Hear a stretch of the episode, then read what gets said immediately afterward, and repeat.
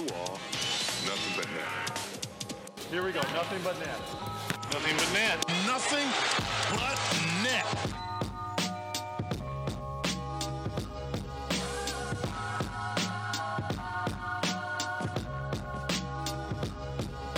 Άντε το κούμπο με τον Άντωνι Ντέιβις θα εκτελέσει nothing but net.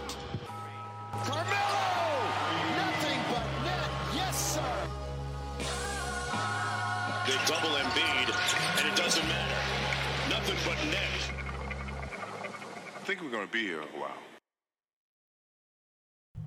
Nothing but net και έχουμε πρωταθλητές. Κυρίες και κύριοι, Golden State Warriors επιστρέφουν στην πυραμίδα. Στην Ε, κορυφή της πυραμίδας. Ποια πυραμίδα, στην κορυφή του Everest πήγα να πω. Πυραμίδα, τεσπα, ξεκινάμε εξαιρετικά. Ε, λοιπόν, ηχογραφούμε Σάββατο 18 Ιουνίου κατευθείαν από τα κεντρικά για άλλη μια φορά της Αγίου Δημητρίου. Ε, έχω μαζί μου τον Χρήστο και τον Δημήτρη. Καλησπέρα, Κα- παιδιά. Καλησπέρα και από μένα ή καλημέρα, ανάλογα τι ώρα μας ακούτε. Καλησπέρα και από μένα. Εγώ δεν έχω κάποιο catchphrase, οπότε είμαι... θα, θα είμαι- το λες, μέχρι να βρεις, θα λες Καλησπέρα, θα περιμένουμε. Ε, εγώ δεν έχω κάποιο Είναι και το δικό μου είναι τόσο καλό που. οκ, Εντάξει, ό,τι δεν και να πεις- μας ισοπεδώνεις. Ό,τι και να Δηλαδή, πεις. Ναι, δεν θα είναι. Μήπως να λέω εγώ πρώτα για να μην με ρίχνεις. παιδί μου. Εσύ έχει δημιουργήσει expectation, οπότε Είναι δύσκολο, εγώ ναι. μετά είμαι πολύ κακομύρης με το απλό καλησπέρα. Anyway, Λοιπόν, μας διαβάζετε σε Facebook και Instagram, μας ακούτε σε Spotify, Google Podcasts, Apple Podcasts και YouTube. Ε, πριν ξεκινήσουμε, πάτε κάντε όλοι ένα follow και στη σελίδα μας στο Instagram. Δηλαδή η ψαλίδα είναι πολύ μεγάλη ανάμεσα σε Facebook και Instagram και παιδιά ανεβάζουμε πολύ υλικό και στο, και στο IG με έτσι λίγο πιο fun πραγματάκια, λίγο πιο κίτρινα. Ε, νομίζω αξίζει. και πιο άμεσο υλικό, μπαμ μπαμ ένα story. Ναι. Εντάξει, στο, στο facebook έχουμε τα κείμενα, έχουμε τις αναλύσεις, έχουμε διάφορα, αλλά όπως και να έχει, ε, μας βρίσκεται παντού.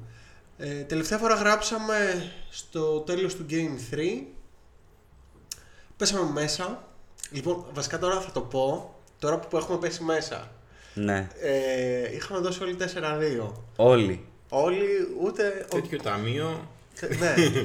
Ε, εντάξει, προφανώς όλες αυτές οι προβλέψεις, ε, οι εκτιμήσεις είναι όλα για το, στα πλαίσια του χαβαλέ. Έτσι, δηλαδή δεν λέμε. Δεν θα καθίσω να πω εγώ 4-2, 4-3 προκειμένου να, να, να έρθω στο επόμενο επεισόδιο και να πω Α, σα τα άλλα και τα λοιπά. Όλα είναι στο ότι Α, εγώ το βρήκα, εσύ το βρήκες, στην καζούρα ξέρω εγώ μεταξύ μας και εννοείται στο τι πιστεύουμε. Δεν είμαστε μαντίο των δελφών, ε, ούτε θέλουμε να γίνουμε. Κάτι λέει όμως ότι και οι τρεις είπαμε 4-2. δεν θες να κάνεις τον εαυτό σου ένα πατ-πατ στον νόμο και να πεις Ε, μπράβο μου». απλά σας επηρέασα και δεν πιστέψατε ποτέ τους Celtics. Όχι, αφού εγώ το είχα γραμμένο στα... στις σημειώσεις μου, δηλαδή ό,τι και να έλεγες... να, τα μην, σημεία. να μην πιστέψω τους Celtics. Και Δημήτρη, να πω ότι τώρα είμαστε λίγο fast forward από το προηγούμενο στο, στο σημερινό. Ο Steve Kerr σε άκουσε. Ν- Νομίζω Θυμάσαι πραγματικά που τα λέμε έλεγες για για, χαβαλέ. για Otto Porter. Τα λέμε για χαβαλέ. Εσείς εκεί, Steve Kerr, αν με ακούς, κάνε αυτό ή. Μα... Αλλά π- πολύ πιθανό να μας ακούει τελικά. Δεν ξέρω. Καταλαβαίνει και ελληνικά. Γιατί το είχαμε πει. Μπορεί να έχουμε δώσει δουλειά σε έναν ε, ομογενή εκεί στο Σαν Φρανσίσκο, ο οποίος έχει αναλάβει τη μετάφραση του Nothing But Net στον, ε, στον Kerr. Ναι, κλέβει. Α παίρνει ιδέες. Εμείς είμαστε ανοιχτοί σε προτάσεις. Όχι, ρε, το ακούει γιατί το μεταφράζει. Α, οκ. Ε, τι θα ακούει το podcast του Draymond Green; Το δικό μας θα ακούει. Εννοεί. Εν τω μεταξύ, ε, κάπως δεν σε πιστέψαμε. Να σου πω την αλήθεια. Δεν πειράζει. Σου έλεγε εκεί ο Χρήστος και εγώ κάτι έλεγα. Θα σου πω τι έγινε. Πες όμως Ναι. τι έγινε γιατί μπορεί κάποιος να μην το θυμάται τι Έλεγες είπαμε. εσύ να μπει ο Ότο Πόρτερ στην πεντάδα και εμείς σου λέγαμε θα παίξεις χωρίς ψηλό. Κάτι τέτοιο τέλος Ναι, πάντων. είπαμε να, να, να, να, Και- πώς το λένε, να και από το ανακατέψει επό- λίγο την τράπουλα γιατί. Και από το επόμενο παιχνίδι και μετά το απλά το έκανε. Στην ουσία ο Δημήτρης έλεγε ότι ο Kev- δεν του αρέσει ο Kevin Looney Ναι. και τον θεωρεί και ψιλοτρύπα. Ε, Όχι ψιλοτρύπα, απλά μετά μειώνονται οι επιλογές των. ε, Στην επίθεση. στην επίθεση. Δηλαδή πάμε με τρεις παίκτες στην επίθεση. Γιατί ο Ντρέιμον Ναι. δεν σουτάρει, ο Λούνι είναι μόνο για τις λόμπες, ενώ ο Πόρτερ απειλεί και από το τρίποντο. Αυτό είχα πει. Ναι. Και αυτό που έγινε στο Game 4 και στη συνέχεια, γιατί το κράτησε ο Κέρ, είναι να βάλει τον Otto Porter βασικό στην πεντάδα. Βέβαια και ο Robert Williams έκανε λίγο, έπαιζε λίγο βόλεϊ πάνω από τη Στεφάνη. Ειδικά στο, στο 4. Ναι. Αλλά θεωρώ ότι Και μετά αυτό τον- το είχαμε πει. Κάτι κερδίζεις, κάτι Αυτό το χάνεις έχεις πει ο όμως. Χρήστος, ναι. Αλλά μετά νομίζω ότι το βρήκαν. Δηλαδή Το βρήκανε, και τις ναι. άλλες δύο φορές που ξεκίνησε αυτή η πεντάδα δεν ήταν τόσο εμφανής η διαφορά ε, του Ρόμπερτ Williams έναντι του αντίστοιχου ψηλού που τον μάρκαρα. Ήταν μόνο στο Game 4 και αυτό στις αρχές γιατί Ναι. μετά μετριάστηκε και το impact του. Οκ. Ε, λοιπόν, σχετικά με το Game 4, Πάμε να Ε, τα πιάσουμε πάμε ένα-ένα. να τα ναι, με τη πιάσουμε ναι, από την αρχή. Εντάξει, Game 4 η ραψοδία του Κάρι. Δεν, τι να λέμε, εντάξει, ο τύπος Καταπληκτικός. είναι ακραίος, Ναι, δηλαδή. 43 πόντους με 50% στα τρίποντα. Έλα, sorry, σε έκοψα, ναι. Ε, όχι, δεν. Τι να, τι να με κόψεις και τι να με, με κόψεις. Ε, ήταν ρεσιτάλ. Ήταν ρεσ- πέτυχε σχεδόν το 50% των πόντων της ομάδας, γύρω στο 40% Ναι. κάτι τα εκατό. Και μάλιστα με 53,8 FG, έτσι. 50% τρίποντα, 7 στα 14. Πάρα πολύ καλός. Σ- Συν... ε, όχι, sorry. Με, με 10 rebound επίσης, 4 assist, ok. Και 5 λαθάκια. Δεν μας Εντάξει, πειράζει. τώρα. Εντάξει, α- όταν α- παίρνεις- αν μου βάζει και εμένα ένας παίκτης με 43 πόντους και μου κάνει 5 λάθη. Όταν έχεις τέτοιο usage στην επίθεση, είναι λογικό να κάνεις και πέντε λάθη. Αναπόφευκτο νομίζω. Και πού τα έβαλε αυτά τα 43, δεν τους έβαλε π.χ. σε ένα random match. Game 4. Μέσα στη Βοστόνη. Μέσα στη Βοστόνη με, τη, με τους Warriors να είναι με την πλάτη στον τοίχο γιατί χάνανε 2-1 Ναι. και να τον μαρκάρει υποθετικά ο καλύτερος αμυντικός του πρωταθλήματος, έτσι. Αυτό... Και η καλύτερη άμυνα του Αυτό πρωταθλήματος, γενικά γιατί- δεν, δεν πήγε πολύ καλά. ε, εγώ θέλω να προσθέσω ότι ήταν ένα παιχνίδι όπου οι κλασικοί scorers των Celtics ε, δεν είναι ότι κάποιος δεν πήγε καλά. Δηλαδή ο Tatum είχε 23, ο Brown είχε 21, ο Smart είχε 18, πήραν και 16 πόντους από το White. Άσχετα με το ότι δεν ήταν ε, τρομερά τα ποσοστά. οκ. Ε, αλλά θέλω να σου πω, δεν ήταν ότι είχαμε κάποιον ο οποίος έκανε γελιά. Απλά φάνηκε η διαφορά. Είναι αυτό που λέγαμε ότι πόσο πιθανό είναι να ξαναγίνει ένα τέτοιο παιχνίδι από τους Warriors και σχετικά με το Game 2 και με το Game 1. Εγώ θέλω να το παραμοιάσω. Εντάξει, Πες. θα γελάσετε σίγουρα, ρε παιδί μου, γιατί θα το παρουσιάσω με το Game 7 που κάναμε τα σχόλια Phoenix Dallas. Ή- Ήταν, ήταν ένα αντίστοιχο Game 7, γιατί άμα πας 3-1 στους τελικούς κάτω, ήταν αντίστοιχης κρισιμότητας μάλλον. Και είχαν τον καλύτερο παίκτη στο παρκέ. Ό,τι και να κάνανε οι άλλοι, ήταν ο Κάρι από την άλλη μεριά. Δεν- δεν- Ήταν unmatchable αυτό που έκανε. Στην καταπληκτική ανάλυση που είχα δώσει, που είχα κάνει πριν αρχίσουν οι τελικοί, σας είχα πει, παιδιά, Στεφ Κάρι, τη θυμάστε, δεν χρειάζεται να πω κάτι άλλο. Ε, ναι. Δηλαδή, πόσο πιο αναλυτικά να το πω. Κοίτα, Για μένα το Game 4 ήταν το καλύτερο παιχνίδι της σειράς από άποψη και θεάματος αλλά και ήταν και το πιο αμφίροπο.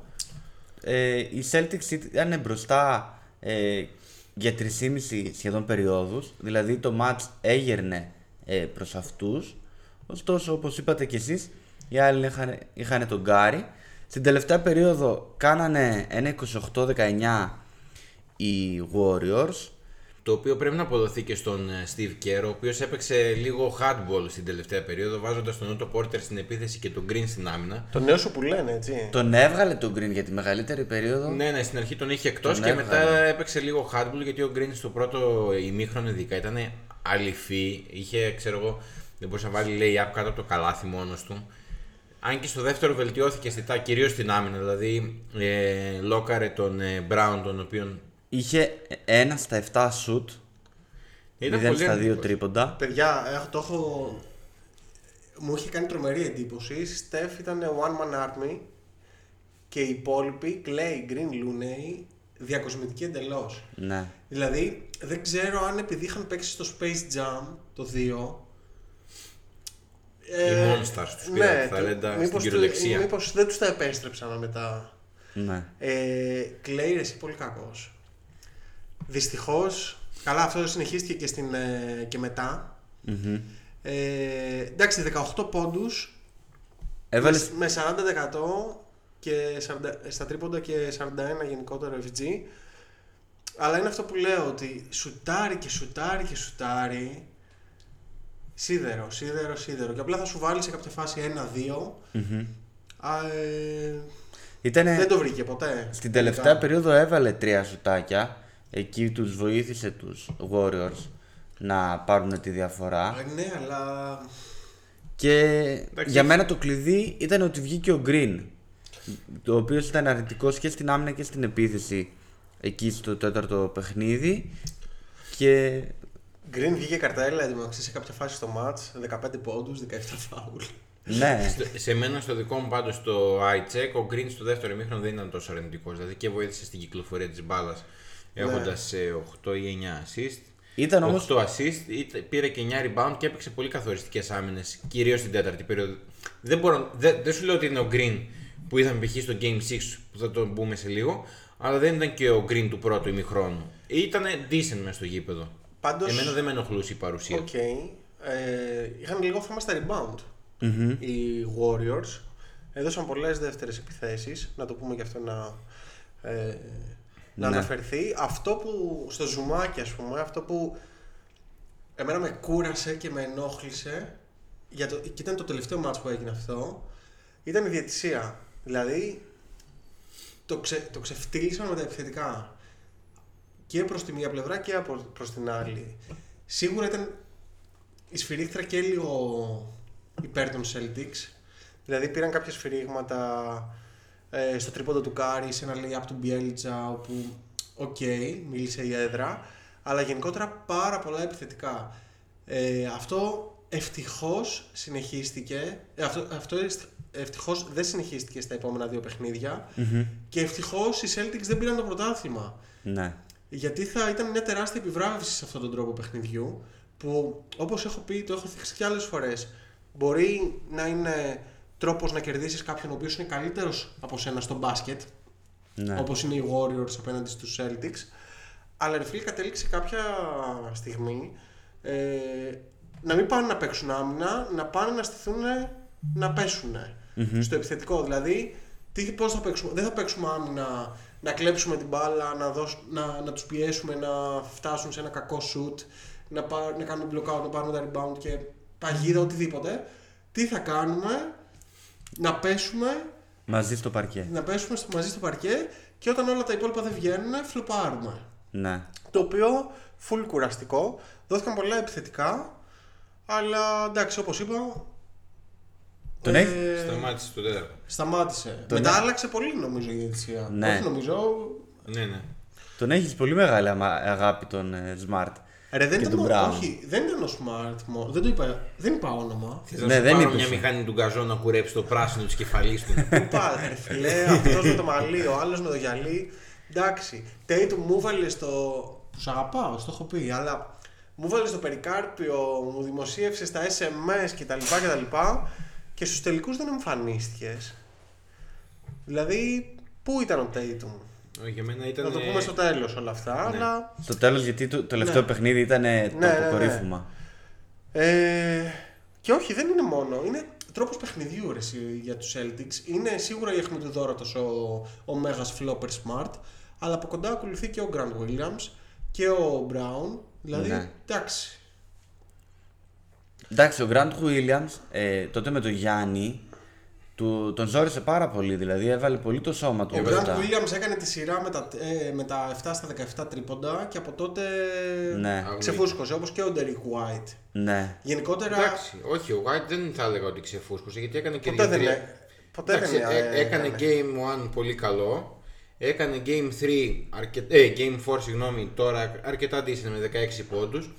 Δεν, δεν μπορώ να τον πω αρνητικό. Δεν είπα ότι είναι αρνητικός. Θέλω να δείξω ότι η Celtics, αυτή η υπερομάδα των Celtics, η καλύτερη άμυνα κτλ. κτλ έχει ένα τρομερό πρόβλημα ε, στον παγκο Δηλαδή δεν έχεις παίκτες οι οποίοι θα έρθουν και θα, και θα κρατήσουν ένα αποτέλεσμα ή θα βοηθήσουν στο να γυρίσει η ομάδα.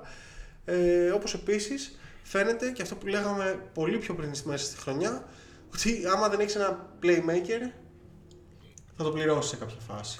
Εντάξει. Anyway, Ναι. ναι.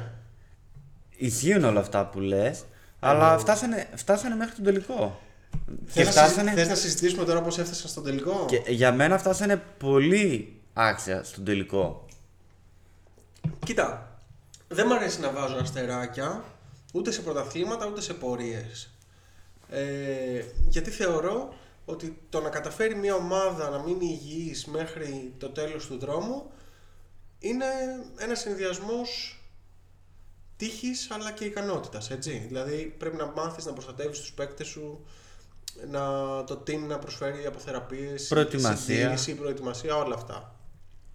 Και προφανώς βλέπουμε ότι όλο αυτό καθορίζει τις πορείες των ομάδων, ειδικά τα τελευταία χρόνια, με τις απουσίες και τους τραυματισμούς. Ε, Παρ' όλα αυτά, θεωρείς ότι οι Celtics είναι μια ομάδα η οποία είναι ε, επίπεδου finals; Δηλαδή, πιστε... πώς ήταν η Ατλάντα που λέγαμε ότι πήγε τελικούς ανατολικής περιφέρειας αλλά δεν είναι ακόμα σε αυτό το level; Ναι. Πιστεύεις ότι οι Celtics είναι σε αυτό το level; Είναι επίπεδου contenders. Ναι, δεν λέω ότι δεν είναι contender. Είναι top 4 στο NBA. Εγώ δηλαδή κάπου εκεί top 4-5 τους βάζω σαν ομάδα. Στο NBA, Ναι, εγώ δεν συμφωνώ. ναι. Contender, Όχι κοίταξε, στο NBA φέτος. Γιατί Εντάξει, ναι, όχι. υπάρχει και Κάτσε. μια ομάδα Clippers που δεν την είδαμε καθόλου φέτος. κάτσε ρε, και δεν τη βάζω. έχεις. έχεις το Γιάννη Ναι. στο peak του. Ναι, Πόσες φορές θα λείπει ακόμη ο Μίτλετον και θα μπορέσεις να περάσεις Εντάξει, ναι. Με τα what if και τα τέτοια. Ναι, ρε, γι' αυτό δεν σου λέω δεν βάζω αστερίσκους, αλλά να το δούμε λίγο ρεαλιστικά. Η ερώτηση είναι αν πιστεύεις ότι είναι επίπεδο finals. Δηλαδή, τι σημαίνει αυτό, το ότι μπορεί και του χρόνου και του παραχρόνου να φτάσει finals. Δεν λέω ότι δεν μπορεί να γίνει αυτό. Ό- όλα μπορούν να συμβούν. Απλά θεωρώ ότι δεν είναι Milwaukee. οκ. Εγώ θεωρώ ότι είναι σε παρόμοιο επίπεδο. Γιατί Για ναι, μένα- μεν το Milwaukee έχει το Γιάννη, έχει το Middleton, έχει και το Ζρου, αλλά από εκεί και πέρα δεν έχει κάτι το ιδιαίτερο. Δεν σου λέω ότι θα κέρδιζε το Milwaukee με υγιή Middleton, Εγώ σου το αλλά λέω σου λέω ότι ότι είναι σε κέρδιζε. αυτό, το, σε αυτό το επίπεδο. Πιστεύεις ότι δεν θα περνούσαν άμα είχαν το Middleton; Δεν ξέρω τι θα γινότανε, δεν μπορούμε να το, να το πούμε, αλλά όταν μια ομάδα έχει κερδίσει Brooklyn Nets, Milwaukee Bucks, Miami Heat, παίζοντας 2 Game 7 και φτάνοντας στους τελικούς και παλεύοντας εντάξει, με τους Warriors, που για μένα οι Warriors άλλο κομμάτι, αλλά είναι η καλύτερη ομάδα στο NBA χωρίς αστερίσκους, αλλά δεν μπορείς να πεις ότι οι Boston Celtics δεν είναι επίπεδου finals. Κοίτα, δεν είναι top 3, top 3 ομάδα όποτε και να τη βάλεις αυτή τη στιγμή στο 2022, που- σε αυτή τη σεζόν που παίξαμε. Δεν είναι top 3 στην Ανατολή. Ασχέτως τι μπορεί να Όχι. τερμάτισε. Δηλαδή, ποιες ομάδες άμα, βάζεις άμα, παραπάνω; άμα τους πεις να τους πάρεις, να τους πάρεις υγιείς, Ναι, ποιους βάζεις παραπάνω; σίγουρα το... Τους Bucks. τους Bucks. Ναι. Ε, το Miami νομίζω ότι είναι καλύτερο. Εγώ στα ίση θα του Φίλε, έπαιζε έβαζα. χωρίς το Laur και χωρίς το Hero, έτσι. Ε, Ναι. Εντάξει, και που έπαιζε ο Λάουρι δεν έκανε και κάτι. Έπαιζε τραυματίας ο Lowry. Εντάξει. Οκ.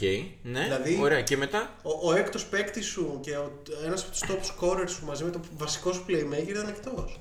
Και μετά ποιος είναι ο τρίτη, η τρίτη καλύτερη ομάδα στην Ανατολή; Εντάξει, δεν ξέρω, μπορεί να είναι η Celtics, οκ. Αλλά θέλω να σου ε, πω, είναι, εντάξει. είναι σίγουρα δύο ομάδες πιο πάνω. Αυτό ε, εμένα μου λέει ότι ας πούμε πρέπει να κάνουν κάτι παραπάνω. Που θέλω να καταλήξω, ότι πρέπει να κάνουν κάτι παραπάνω προκειμένου να είναι στους τελικούς και του χρόνου ή και τα επόμενα χρόνια. Εγώ θα ποντάρω και στο personal development. Είναι η πιο νεανική ομάδα τι- από τις τρεις που αναφέραμε. Ε, οπότε πιστεύω ότι και με απλό καλό development και να μπουν κάποια... Δηλαδή ας πούμε ο Tatum είναι 24. Δε, με απλό de- development θα έχεις καλύτερο team του Brown και Smart αλλά από εκεί και πέρα development του Howard δεν θα έχει. Του Horford Θα έχει, που όχι. είναι κομβικός δεν θα Ο έχει. Χόρφορντ, ο Χόρφορντ, ας πούμε, δεν ξέρω αν θα μπορέσει να κάνει άλλη τέτοια χρονιά. Εντάξει. Άλλο τέτοιο run στα playoffs. Που τα έδωσε όλα, έτσι. Development, ναι. Development του Pritchard. Ρε, πιο Pritchard; Ναι. Είστε- Ο Δηλαδή, Πρίτσαρ δεν είναι σαν μια μικρή κλανίτσα, ένα πρίτς. ναι, ε, όχι. δεν είναι. Αυτά τα προβλήματα βγήκαν στην επιφάνεια. Ε, βγήκανε. Μα, μακροπρόθεσμα. Pritchard, ξέρω εγώ, Grant Williams. Ε, δεν, Tice, ξέρω εγώ, βλέπεις ότι δεν μπορούν να παίξουν. Εγώ για το μόνο που στεναχωρήθηκα που χάσανε εν τέλει και το πρωτάθλημα είναι που δεν θα πάρει το πρωτάθλημα ο Τζο Τζόνσον. Που, έχει, που έκανε δύο συμμετοχές Ισχύει. και θα έπρεπε να χτυλίσει στα 43 του. Ξέρω, έπαιξε σε τόσες καλές ομάδες Και από δεν εδώ είχε από πάρει, εκεί. νομίζω. Όχι, δεν είχε πάρει ποτέ. Ε, anyway, άνοιξε λίγο η συζήτηση. Ε, ναι, ρε, εντάξει, αυτά ήρθαμε να συζητήσουμε. Τι να Κα- πούμε, μόνο κα- τα πόσα τρίποντα έβαλε ο ένας Όχι, και τα όχι. λοιπά. Εμένα αυτό μου αρέσει. Κάτι άλλο για το Game 4 έχουμε; Πάμε Game 5 με Jay-Z στην κερκίδα. Επιστρέφουμε Σαν Φρανσίσκο με Seth Curry να είναι στο αεροπλάνο και να ακολουθεί εκεί τον, ε, τον αδερφό. Ρε φίλε, αυτός πιστεύεις πληρώνει στήριο, ούτε καν. ε. Όχι, αυτά είναι όλα κούτρα από τον αδερφό, είσαι καλά. Και ο παπάς και η μαμά και, το, όλοι αυτοί. και, το, και- και το αναψευτικό. Όλα, όλα είναι στο πακέτο. Γιατί ανάγκη τα Κο- έχουμε, κο- ρε. κόψε ένα τιμολόγιο και τα πληρώσω εγώ στο τέλος. Όλα, όλα μαζί. Ε, ρε φίλε, να σου πω κάτι. Εν τω μεταξύ, ο Seth είναι πολύ καλός παίκτης. Ναι. Ο Σεφ ανεβαίνει διαρκώς. Στην αρχή έχει ξεκινήσει την καριέρα του πολύ κρυμμένος. Από το Εντάξει, hype και όλο αυτό λογικό, του, οκ. του Κάρι, αλλά ε, ήρθε στον Dallas, έκανε πολύ καλή σεζόν. Πήγε στους ε, Sixers, έκανε επίσης πολύ καλή σεζόν. Χρησιμότατος. Ε, και φέτος ε, και του χρόνου πιστεύω ότι είναι. είναι Καταρχάς είναι πιο εύστοχος από τον Κάρι. Ρε φίλε, γιατί Στε- δεν τον παίρνεις στο, στο Golden State; Δηλαδή τον έχεις να ταλαιπωρείται να πούμε Από τους, εδώ ε, και- Έλα εδώ. Μα δηλαδή είναι. Τι είναι ρε Θανάσης είναι να το Ρε, πάρεις; εσύ, είναι στο τέτοιο, άκου λίγο. Ήταν από τη Φιλαδέλφια με τους Παλαβούς και πήγε στον Brooklyn με τους, με τους τρελούς. λοιπόν, θα σου πω ότι ο Seth Curry είναι τρίτος σε all time 3 point percentage. Ρε, είναι πολύ είναι, καλός. είναι ακραία εύστοχος και γι' αυτό και μπορεί και να μην μπορεί να τον πάρει λόγω. Δεν παίρνει που είπε ο Χρήστος Θανάσης ένα 2-3 εκατομμύρια. Κάτσε, το αυτό, χρόνο. αυτό. Εντάξει, παίρνει 8 ρε φίλε. Εντάξει, και οι Warriors όμως είναι ήδη πάρα πιο πολύ ακριβή ψηλά. νομίζω. Ναι, ναι, έχουμε. ναι. Και Ρε, στο παιδιά, φόρο πολυτελείας. λεφτά υπάρχουν. ε. ναι.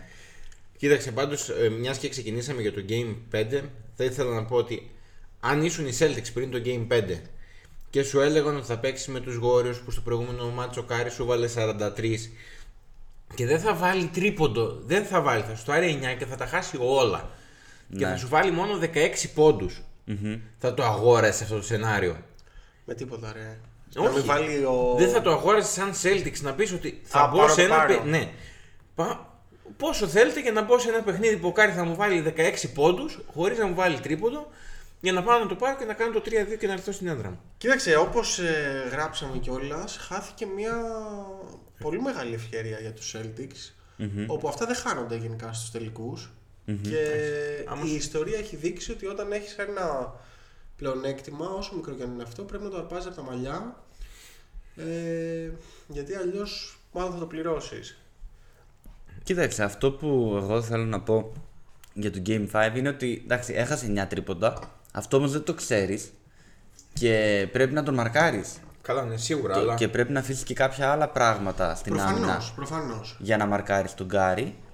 Που δεν ξέρεις άμα πάρει μπρος, πότε θα σταματήσει. Συν το ότι κάποια στιγμή και μετά είδε ότι τα τρίποντα δεν του μπαίνουν και άρχισε στο drive. Και έβαλε 2-3 drive και έσπασε έτσι την μοίρασε άμυνα και των οκτώ assist, Celtics. Απλά εντάξει. Δεν ήταν και η καλύτερη εμφάνιση. Ήταν, Σίγουρα. ίσως ήταν η χειρότερη του εμφάνιση στους Σίγουρα. τελικούς. Και Σίγουρα. σπατάλησαν τεράστια ευκαιρία οι Celtics παρά τους 27 πόντους του Tatum, του 20 τους Smart και του 18 του Brown. Βρήκαν απέναντί τους για μένα την καλύτερη έκδοση του Wiggins. Δηλαδή αυτό που μπορεί να φανταζόταν Timberwolves όταν τον τραφτάρανε, το είδαμε στους τελικούς του NBA για μενα με το Wiggins και Game 4 φοβερός ε, 17, 16, 17 πόντους, 16 rebound στο Game ε, 5, 26 πόντους και 13 rebound. Δηλαδή ήταν- είναι παίκτης οικονομίας. Δηλαδή δεν θα σου πάρει και 1500 σουτ για να σου βάλει 26 πόντους. Θα κυνηγήσει πολύ τα επιθετικά rebound Ε, σκοράρε κατά πολύ έτσι, με, με rebound και follow και τα Ναι, ναι. λοιπά. Φοβερός, δηλαδή πραγματικά για μένα και νομίζω αξίζει να το συζητήσουμε και αργότερα ήταν ο δεύτερος καλύτερος παίκτης των Warriors. Είναι, ήταν ο δεύτερος Ε, καλύτερος. όχι, ας το πούμε, ναι. Χωρίς τον Wiggins δεν θα παίρνανε πρωτάθλημα. Δεν θα το παίρνανε, εγώ το Το πιστεύω. πιστεύω κι εγώ. Και θα σου πω και το εξής. Για μένα είναι το ίδιο σημαντικό να έχεις έναν παίκτη επίπεδου Κάρι, Γιάννη και KD στην επίθεση, ο οποίος θα σου βάλει και θα είναι μοναδικός σε αυτό που κάνει στην επίθεση. Αλλά είναι εξίσου σημαντικό να έχεις και έναν αντίστοιχο παίκτη στην άμυνα, ο οποίος θα έχει αποκλειστικό στόχο στο να σταματήσει τον καλύτερο επιθετικό της αντίπαλης ομάδας. Και αυτό έγινε σε αυτή τη σειρά Τέριαξε και το ματσάρισμα. το έριξε. Ο Wiggins μάρκαρε τον Dayton, όπου Μισό λεπτό να δω το στατιστικό που έχω σημειώσει. Ψάξει εκεί στα Ναι, κοιτάξια. μέχρι να το ψάξεις. Ναι. Ε, κοίταξε, για Wiggins πιστεύω ότι είναι ο ιδανικός ρολίστας σε μια ομάδα. Δηλαδή ούτε το σταριλίκι, ούτε το ο εγωισμός, ούτε το δώστε την μπάλα σε μένα και κάντε πέρα. Ταίριαξε πάρα πολύ στον οργανισμό του Golden State. Είχε ξεκινήσει με την φήμη, όχι με τη φήμη, όσο ο επόμενος LeBron, νούμερο ένα pick, έφυγε για να έρθει ο Love. Στη Μινεσότα όλα είναι ιστορία, πες το. Ναι, ο- ε, έγινε εκεί η ανταλλαγή, θες να πεις, στο draft για το, Ε, ναι. ναι, το νούμερο 1. Ε, και είχε ρε παιδί μου ένα βάρος του Superstar ο οποίος ε, γράφει empty stats, γράφει πόντους αλλά δεν έχουν κανένα αντίκρισμα σε νίκες. Πάρα πολύ κράξιμο και η αλήθεια είναι ότι και εγώ για πολλά χρόνια ε, και σαν ιδιοκτήτης fantasy, του fantasy ε, ή σαν ιδιοκτήτης του Wiggins στο fantasy ε, το έβλεπα αυτό το πράγμα ε, αλλά μπήκε σε έναν οργανισμό που του έδωσε ένα ρόλο, πήρε το ρίσκο το Golden State. Με ακραία κλοπή έτσι, δηλαδή έδωσε Dilo για Κουμίγκα και Wiggins. Ακραία κλοπή βάσει των αποτελεσμάτων. Ναι. Ε, έδωσε ένα ρόλο, ρε παιδί μου, σε ένα παίκτη ο οποίος δεν είναι να είναι ως ο πρώτος ή ο δεύτερος ή ο τρίτος, αλλά θα έρθει και θα κάνει συγκεκριμένα πράγματα πάρα πολύ καλά. Και είναι συνήθως τέτοιοι παίκτες πηγαίνουν ανάλογα με το πώς τσουλάει η ομάδα. Δηλαδή, όταν θα είναι καλή η ομάδα, φαίνονται και αυτοί. Όταν αντίστοιχα δεν τραβάει. Δες το ας πούμε και με τους ε, Bucks. Με το Γιάννη. Όταν ας πούμε παίζει ο Γιάννης και ο Μίτλετον καλά και ο Τζρου, έρχονται και ο Κόνατον, έρχεται και ο Πόρτις και φαίνονται όλοι καλά. Όταν δεν πάνε τα πράγματα καλά, και αυτοί είναι ε, χάλια. Παρ' όλα αυτά ο Wiggins ε, την στιγμή μάλλον που τον χρειάστηκαν οι Golden State ήταν ο καλύτερος παίκτης και, και πήρε και το match, έτσι. Ναι. Πάντως το βρήκα το στατιστικό Για πες. που ήθελα να πω ότι ο Wiggins στη σειρά μάρκαρε τον Tatum σε 236 κατοχές και σε αυτές τις κατοχές ο Tatum έβαλε 50 πόντους με 21 στα 56 shoot. Ε, ναι, είναι και μπροστά και πίσω, ήταν τρομερός. Game 5, ε, οι Warriors μπήκαν φορτσάτι, έτρεξαν ένα γρήγορο 4-12. Ε, οι Celtics πήγαν περισσότερο προς τη ρακέτα. Παρ' όλα αυτά, οι Warriors τους δάγκωσαν κανονικότατα και είναι αξιοπερίεργο αυτό γιατί θεωρητικά οι Warriors δεν παίζουν πολύ με τη front line τους. Παρ' όλα αυτά, τους μάγκωσαν κυριολεκτικά. Ε, Celtics πολύ άστοχοι στην, ε, στην πρώτη περίοδο. Σκοράραν μόλις 16 πόντους, από τους οποίους οι 8 ήταν στα τελευταία 3 λεπτα Δηλαδή πήγε να φύγει το match ε, Απ' την κατευ- αρχή. κατευθείαν.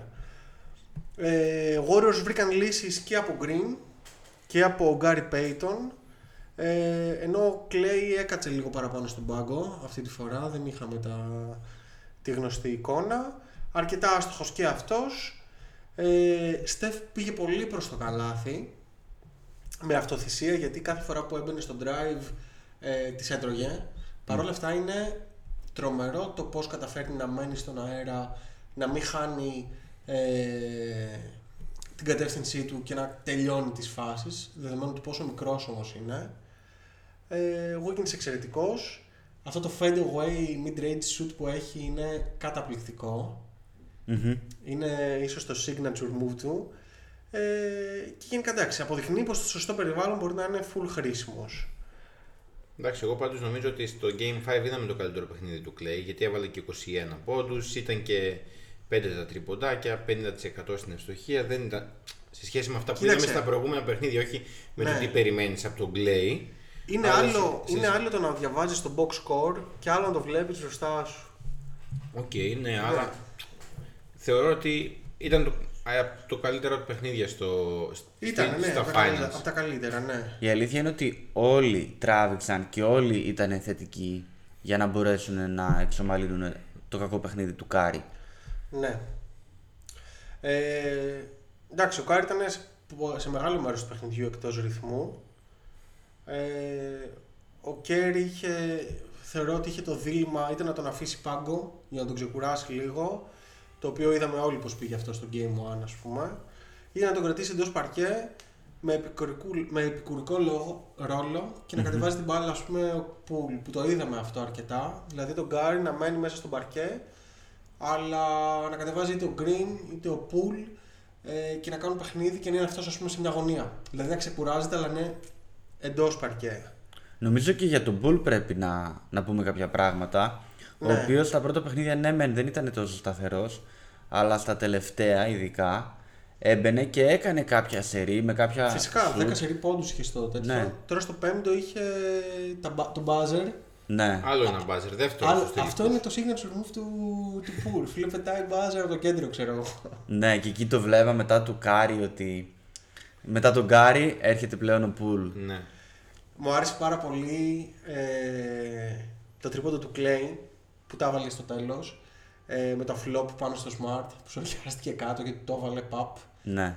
Ε, και γενικά είδαμε ε, ότι η σφυρίχτρα σταμάτησε να ακούγεται τόσο πολύ. Ε, το match κύλησε καλύτερα. Παρ' όλα αυτά, ε, παρότι οι Celtics ξεκίνησαν την τρίτη περίοδο έχοντας φέρει το match στα ίσια, έχασαν μια τρομερή εμπειρία, τρομερή, άιντε, Ευκαιρία. ευκαιρία ε, να πάρουν μια νίκη. Εντάξει, πρωτάρισε ο Ντόκα σε τέτοιο ρόλο, πρωτάριδες και οι παίκτες των Celtics, κάποια λάθη είτε στη διαχείριση ε, είτε προπονητικά, προφανώς ε, τα περιμένουμε. Για μένα σε αυτές τις περιπτώσεις ήταν ο Tatum ο οποίος έπρεπε να κάνει takeover Δεν το δούμε ποτέ. και δεν το έκανε ποτέ. Δηλαδή σε τέτοιες στιγμές αδυναμίας των αντιπάλων είναι εκεί που πρέπει ο καλός ο παίκτης να αναλάβει και να πάρει πάνω του την ομάδα. Και δεν Ε, το έκανε ποτέ. ναι. Κοίταξε, εμένα ας πούμε το ότι ο Jalen Brown είχε 5 στα 18 Ναι. στο συγκεκριμένο μάτι δεν μου λέει. Λέει κάποια πράγματα προφανώς, αλλά το θέμα είναι ότι όταν η μπάλα καίει, ο μεγάλος ο παίκτης θα αναλάβει και θα βγει μπροστά και θα τραβήξει την ομάδα από το χεράκι ε, για να φτάσει στη νίκη. Πόσο μάλλον όταν μιλάμε για finals. Οι Celtics δεν έχουν αυτόν τον παίκτη. Ναι. Ή τουλάχιστον δεν τον έχουν προς το παρόν. Μπορεί να γίνει ο Tatum, μπορεί να γίνει ο Brown. Δεν ξέρω. Ο Brown όχι, δεν το πιστεύω. Ο Tatum δεν ξέρω. Για μένα πάντως ο Brown ήταν ο πιο συνεπής παίκτη των Celtics σε όλη. Δεν ήταν ο- ή- και ο καλύτερος παίκτης. Δεν σου λέω ότι θα μπορούσε να πάρει τη σειρά. Αλλά για μένα στο βάθος, της, σε, το, στο βάθος των τελικών και στα 6 παιχνίδια ήταν ο πιο συνεπής και ο καλύτερος τους παίκτης. Θα σου πω, ήτανε, ο Brown ήταν MVP των, ε, Των των Celtics. Celtics σε όλη τη σειρά. Εγώ λέω Robert Williams θα πω. Ναι. αλλά τέλος πάντων, ναι. Ο Robert Williams όμως ήταν και έκτος σε λεπτά στο... Γενικά δεν παίζει στη σειρά. πολύ. Ε, Εντάξει, λ- ξεκίνησε λόγω, με λόγω του προβλήματα γονάτου στα εγώ πόδια. πιστεύω Όχι, ότι και μέσα είναι. στη σεζόν δεν παίζει πολύ. Δηλαδή είναι στα 26-27 λεπτά. Ναι. Αυτό πάντως που ήθελα να πω στο Δημήτρη είναι ότι ναι μεν ο Brown ήταν ο MVP των Celtics και ήταν ο πιο συνεπής και στο σκοράρισμα και έβαλε και κάποια ε, καθοριστικά καλάθια αλλά ο Tatum τον μάρκαρε ο Wiggins. Ήταν όλοι πάνω στον Εντάξει, και Tatum. το Brown Ναι. ο Green, τι να κάνουν τώρα; Στο Brown Όχι, ήταν ρε. ο Thompson, Και Thompson. ο ήταν κυρίως ο ο, Green ήταν. ήταν μάλλον ενός επίπεδου κάτω αμυντική από ότι ο Wiggins. Κανένας δεν είναι καλύτερος αμυντικός από το Wiggins σε αυτή την ομάδα και σε αυτούς τους τελικούς. Στα γκάρ, έτσι. Ναι. Επομένως ο Brown αναγκαστικά, όχι αναγκαστικά, βρήκε περισσότερους χώρους να κάνει αυτά που τον είδαμε να κάνει μέσα στη σεζόν. Δηλαδή δεν τον είδαμε να κάνει κάτι παραπάνω και ούτε κάτι λιγότερο. Και παιδιά, εντάξει, δεν έκανε κάτι το εξαιρετικό. Αυτό δηλαδή, είσαι ο ακριβώς. δεύτερος, καλ- θεωρητικά είσαι ο δεύτερος καλύτερος παίκτης της ομάδας. Ε, και όταν μου παίρνεις 18 και 20 σουτ, ε, προφ... το ακούω προφανώς ότι θα βάλεις 20 πόντους. Ανταυτού δεν είδαμε να βάζεις 40, ας πούμε. Ναι. εντάξει, να, να ηγείται της ομάδας. Δηλαδή, όταν είσαι ο, ε, το, το πρώτος ή ο δεύτερος, προφανώς θα πάρεις τις επιθέσεις και προφανώς θα γράψεις και αντίστοιχα νούμερα. Κάποιος πρέπει να βάλει Αντίστοιχα του 20. Brown. Ναι, όταν κατεβαίνεις να παίξεις, ξέρω εγώ τους 90 πόντους που έβαλε ε, η Βοστόνη στο συγκεκριμένο μάτσο, όταν έχουν παίξει 7 άτομα, ξέρω εγώ 8, ε, κάποιος θα βάλει 20 πόντους. Εντάξει, απλά είχε τη συνέπεια που δεν την είχαν άλλοι. Δηλαδή ο, ο, ο Smart μπορεί να βάζει το ένα μάτς 18, στο άλλο 5. Ρε φίλε, Ο Tatum 23, στο μου άλλο 11. αναφέρει το, το Smart. Ε, Θεω- αυτά- α, μα τι να κάνουμε, ανα- καλός ή κακός είναι Α, ε, τουλάχιστον έτσι τον έχουν θέσει Έχει- οι Celtics σαν τον έχεις- τρίτο καλύτερο τους παίκτη. Βλέποντας ας πούμε αυτά τα μάτς, βλέποντας τη σειρά, έχεις προσδοκίες από τον παίκτη που Εγώ λέγεται όχι Marcus καμία, Smart; προσωπικά καμία. Αλλά οι Celtics τουλάχιστον τον έχουν βαφτισμένο σαν τον τρίτο καλύτερο τους παίκτη. Έτσι δεν είναι; Αντικειμενικά. Εντάξει. Μετά τους Ε, Jays είναι ο Smart. Άσχετα αν παικτικά είναι καλύτεροι και κάποιοι άλλοι παίκτες. Ε, τον Smart έχουν βαφτισμένο. Εγώ τον σαν- θεωρώ πάντως κάτω και από Χόρφορντ και από Ρόμπερτ Williams. Οκ, και εγώ συμφωνώ μαζί Ναι. σου. Τουλάχιστον στο μπάσκετ που ξέρει ο Χόρφορντ ειδικά και στις κινήσεις και όλα αυτά δεν, δεν συγκρίνεται με τον Smart. Και η αλήθεια είναι, συγγνώμη, αλλά μετά τους δύο Jays είδαμε κάποια παιχνίδια ο Χο- και στις προηγούμενες σειρές ότι ο Χόρφορντ ανέβηκε επίπεδο. Ο Grant Williams ακόμα έκανε ένα παιχνίδι. Ο Ο Derek Williams White... ήταν σε όλα. Ναι, ωραίος. ναι, όχι, είπα για τον Grant, ε, για τον Grant Williams, ο Α, οποίος sorry, sorry, sorry. με τα 7 τρίποντα στο, στους Bucks. Ο... Και τέλος. Ναι. Θέλω να σου πω όμως ότι έκανε ένα παιχνίδι το οποίο ανέβηκε επίπεδο. Ο, ο Derek White και αυτός Και έκανε πήγε να το μερικά γυρίσει παιχνίδια. κιόλας. Ναι. Το έκτο έβαλε δύο τριποντάκια, ας πούμε, πήγε... Ο Χόρφορντ και αυτός ακόμα και στο έκτο παιχνίδι ήταν, ήταν συγκινητικός. Ο Smart, Ξεπήραν τα σμουνιά. ναι, ο Smart δεν ήταν, ήταν εκεί στους 13-15 πόντους. Δεν είδα κάτι παραπάνω από το Smart. Βρε και κοίταξε το Smart, δεν, εγώ προσωπικά δεν έχω καμία προσδοκία. Ναι. Θεωρώ ότι okay, θα τους βάλει κάποιους πόντους, θα κάνει τα γνωστά του, δεν είναι, δεν είναι elite playmaker. Αυτό θέλω να πω. Επομένως, ανάλογα με το βάρος που μπορεί να σηκώσει κάποιος παίκτης, έχεις και τις αντίστοιχες προσδοκίες. Ναι. Ας πούμε, ο Brown ήταν ok. Ο Tatum δεν ήτανε. Μμμ. Ο Smart δεν είχα τρελό, ε, τρελά expectations. Αυτό που θέλω να πω και φαίνεται πάλι μέσα από αυτή τη συζήτηση είναι ότι οι Celtics δεν είναι ομάδα finals. Ναι. Οκ, δεν θα σου πάω κόντρα Ναι. γιατί. ναι. Το είπαμε και πριν αυτό Το είπαμε και το πριν. αναλύσαμε full. Ε, τέλος, είχαμε τον, ε, το σωσία του Clay, Ναι. ο οποίος μπήκε μέσα με κάμερα, με τον ακολουθεί. Ε, καλά, αυτός ε, είναι γνωστός εδώ και κάποια χρόνια στο, στο YouTube. Ε, μπήκε μέσα, τον χαιρετούσαν εκεί πέρα, ανέβασε σχετικό βιντεάκι στο YouTube, μπορείτε να το δείτε. Ε, μπήκε μέσα, τον χαιρετούσαν, ε, του λέγανε πάμε κτλ. Μπήκε στον αγωνιστικό χώρο, έκανε τα σουτάκια του και μετά έφαγε μπαν ε, For life. for life. Ανέβασε και τη σχετική επιστολή από τους Warriors στο, στο Twitter, κρίμα. Και του απάντησε και ο Clay Thompson, του λέει εντάξει παιδιά, απλά προσπαθούσε να βγάλει καλό περιεχόμενο, κρίμα ξέρω εγώ. Θα ήθελα να τους δω μια φωτογραφία δίπλα-δίπλα έτσι. να- Μια, κοίταξε, όταν είχε το προηγούμενο look ο Clay. Ναι. ο- Ένα έμοιαζε- φάνα τώρα, όχι, το, ναι. το και το, κοντοκουρεμένο. και το μοιάζει. μουσάκι το. Το goatee. Έμοιαζε πολύ. Ναι. Πάντως στα highlight που ανέβασε ήταν εύστοχος, δηλαδή δεν... Νομίζω και κάτι είπε ο Μπέβερλι του χρόνου σε θέλουμε εδώ πέρα, θέλουμε και εμείς το δικό μας κλαίει κάτι τέτοιο, γιατί Ναι. στα highlight που ανέβασε γιατί έκατσε ένα δεκάλεπτο, δεν έκατσε ε, δυο σουτ και έφυγε και τον πιάσανε φεύγοντας, δηλαδή είχε πει φεύγω και τον πιάσαν στην έξοδο. Ε, ήταν αρκετά εύστοχος και τα τριποντάκια και τα φέντε εγώ, δηλαδή άμα το δεις στο βίντεο δεν ήταν κακός. Μια χαρά. Λοιπόν, και πάμε και στο τελευταίο. Μμμ. Game 6 ε, στη Βοστόνη σε ένα TD Garden που θα έκαιγε αλλά για μεγάλο μέρος της διάρκειας του παιχνιδιού ήταν παγωμένο Και όχι άδικα. και όχι άδικα. Ε, εντάξει, Έκανα, μπήκαν οι Celtics ε, με ένα γρήγορο σερί στην πρώτη περίοδο αλλά έκλεισε στο 27-11 με ένα 11-0. Μμμ. Ε, θέλετε να το πω λίγο στα γρήγορα, να πείτε και, πε- πες και εσύ και θα προσθέτω κι εγώ. Κοίταξε, ξεκίνησαν Θες όντως δυνατά οι, Ναι. οι Celtics. Κάνανε ένα 12-2 πολύ γρήγορο και ήταν νομίζω και η τελευταία φορά που είδαμε τον Tatum engage στο παιχνίδι. Που έβαλε το ένα τρί- από το 9-2 έκανε το 12-2 με ένα τρίποντο και ήταν η τελευταία φορά που τον είδαμε να, να νιώθει το vibe του παιχνιδιού. Δηλαδή να, να είναι πορωμένος με το παιχνίδι, να έχει ένταση κτλ. Γιατί σε κάθε πλάνο από εκεί και πέρα ήταν σαν κλαμμένο γατί, για να μην πω. Καλά το είπες, καλά το είπες. Γκάρι Πέιτον μου άρεσε πάρα πολύ. Πολύ Ναι. ενέργεια, έβαλε και τα σουτάκια του. Ρόμπερτ Williams απ' την άλλη, φίλε είναι...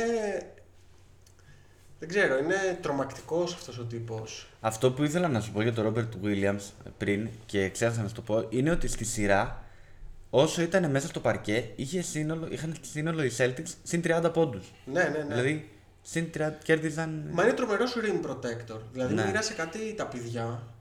Ε, τρομερά. Δηλαδή στο Bull, ξέρω εγώ, το, δεν ξέρω αν το θυμάσαι. Ναι, ναι. Στο τρίποντο, γεια σας.